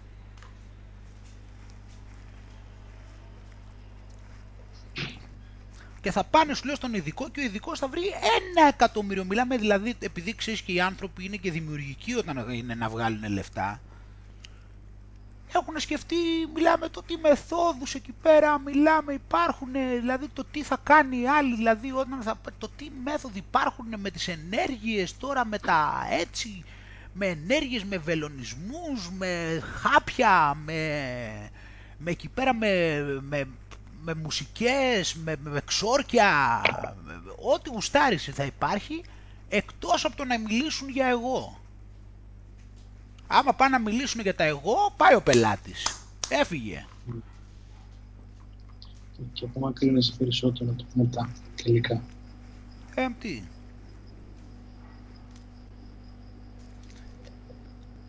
Άστα, γι' αυτό σου λέω και στο podcast, εγώ προσπαθώ να το ξεκαθαρίσω αυτό, δεν ξέρω τώρα όσο κατανοητό γίνεται, εγώ από την πλευρά μου προσπαθώ να πω κάποια πράγματα που τα βλέπω δηλαδή τόσο πολύ μαζικά. Βέβαια, εντάξει, λογικό είναι τώρα ο άλλος βέβαια που είναι σε μια κατάσταση τώρα απόγνωσης. Δεν σου λέω ότι είναι και το ευκολότερο πράγμα έτσι. Τώρα αυτό, το είπα και αυτό. Όταν ο άλλος είναι σε μια κατάσταση απόγνωσης δεν είναι και το ευκολότερο πράγμα, ξέρεις, να το αντιμετωπίσει με ψυχραιμία. OK, okay, εντάξει. Αλλά μην πάμε και στα άκρα τώρα, να, εντάξει, κατανοητό, δεν είναι εύκολο, άμα είσαι πολύ χάλια.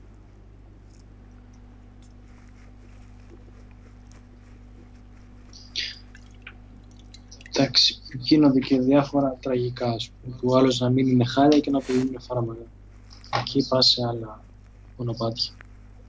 Α, χωρίς κιόλας να είναι δηλαδή απαραίτητα τα χάπια και να το πηγαίνει να τα παίρνει. Βασικά το, αυτό καταλαβαίνω, δηλαδή πρέπει να τα δίνουν λες και είναι στραγάλια. Και τη στιγμή που μιλάς για χημεία και αυτά και για βιολογία, καταλαβαίνεις ότι πας σε άλλα πράγματα.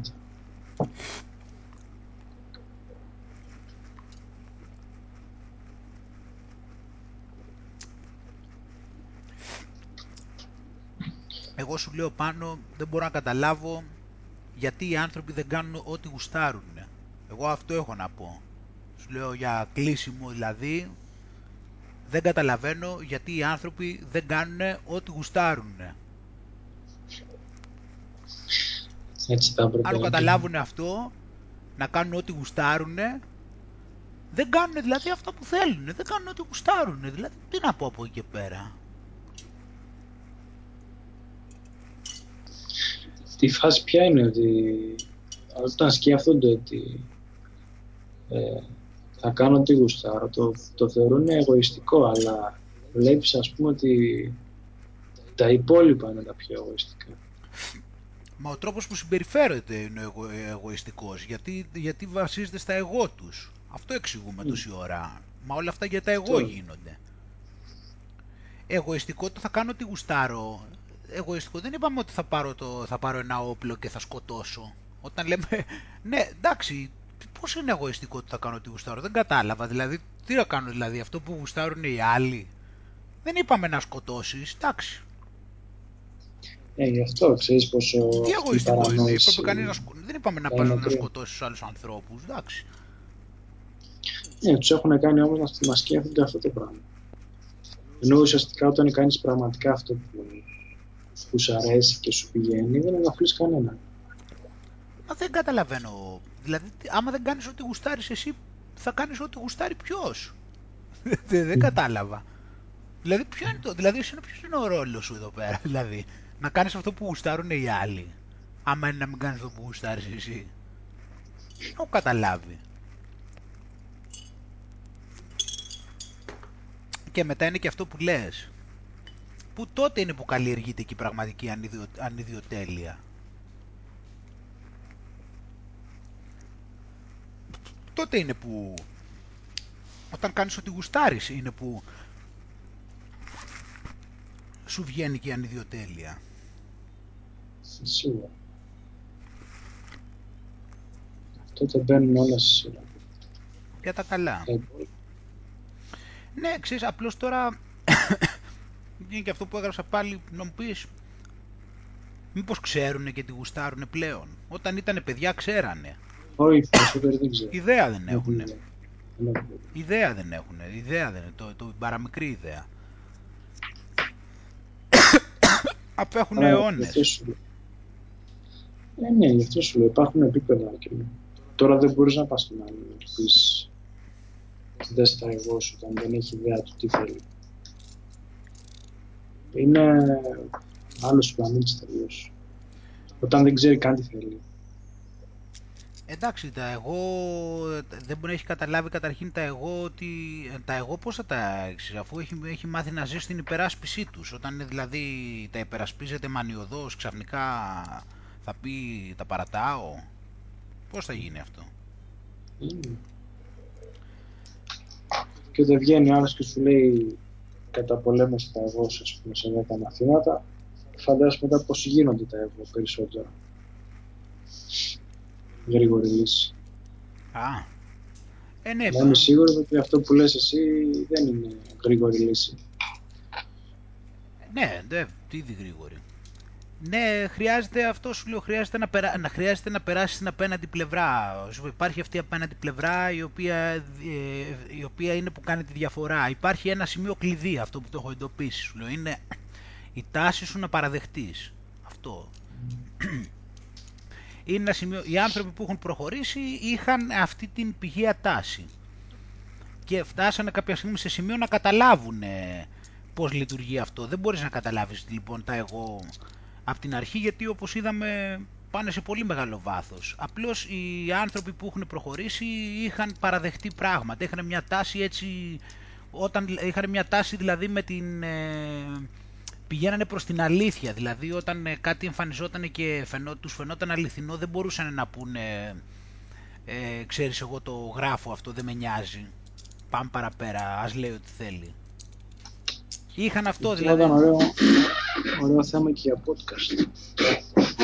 Α, Για την παραδοχή. α, κάτσε να το, να το σημειώσω. Δηλαδή για την παραδοχή και τι με την αλήθεια.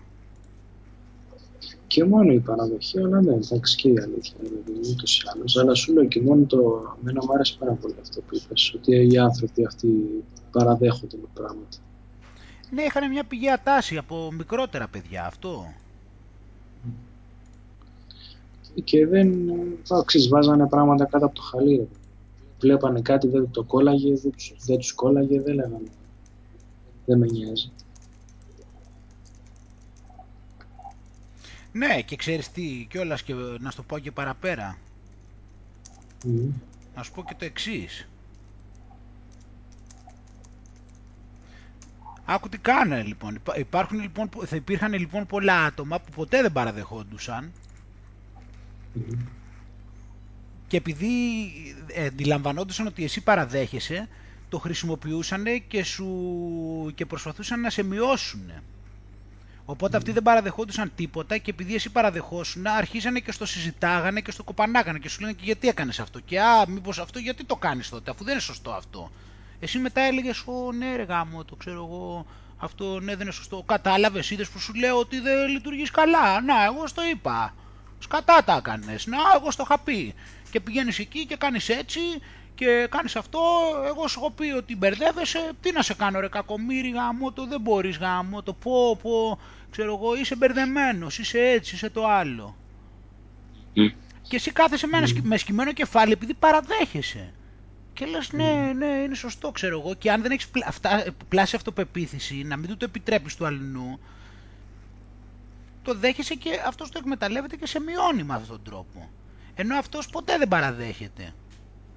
Και επειδή αυτός ποτέ δεν παραδέχεται είναι σαν να τα κάνει όλα τέλεια ξέρω εγώ σε αυτό, τη- σε αυτό το επίπεδο, τώρα είναι το ένας δηλαδή δεν κάνει κανένα λάθος και εσύ ε, είσαι αυτός που κάνει τα λάθη και οπότε σε μειώνει στα μάτια του και στο επίπεδο που είστε μεταξύ σας.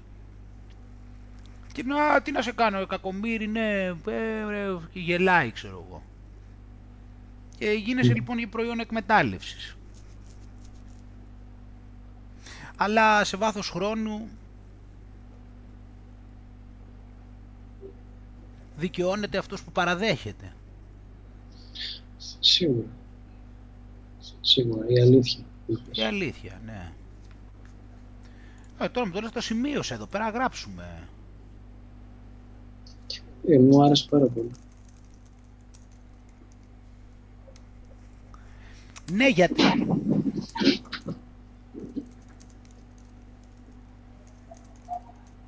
γιατί, γιατί δεν μπορείς προφανώς από την αρχή να ξέρεις τι είναι τα εγώ. Εδώ, εδώ τώρα λέμε και ότι υπάρχει τεράστιο βάθος, φαντάσου. Και είναι α, ατελείο, απίθμενο το βάθος, φαντάσου τώρα αυτό. Αλλά είναι αυτό το κλειδί, δηλαδή ότι έχεις φτάσει, ότι έχεις περάσει φάσεις στις οποίες ε, όταν είδες την αλήθεια δεν μπορούσες να, να πεις ξέρω εγώ δεν με ενδιαφέρει. Μμ. Το κράταγες.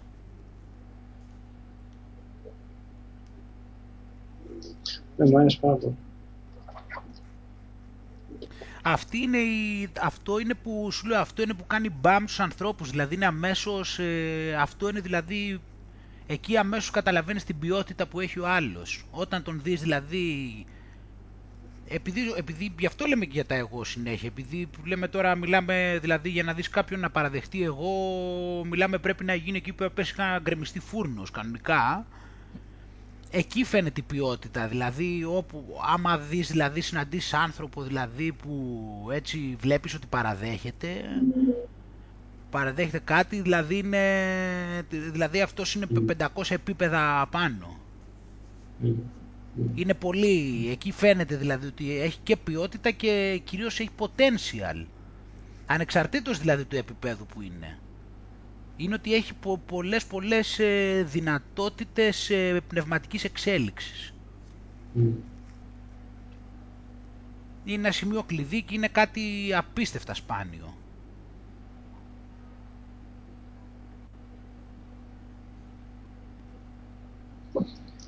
Ωραία, Άγγελε. Το κλείσουμε από εδώ. Ναι. Καλή συνέχεια πάνω. Καλή συνέχεια, Άγγελε. Και τα λέμε σύντομα. Βεβαίως. Γεια και χαρά. Bye. Γεια πάνω.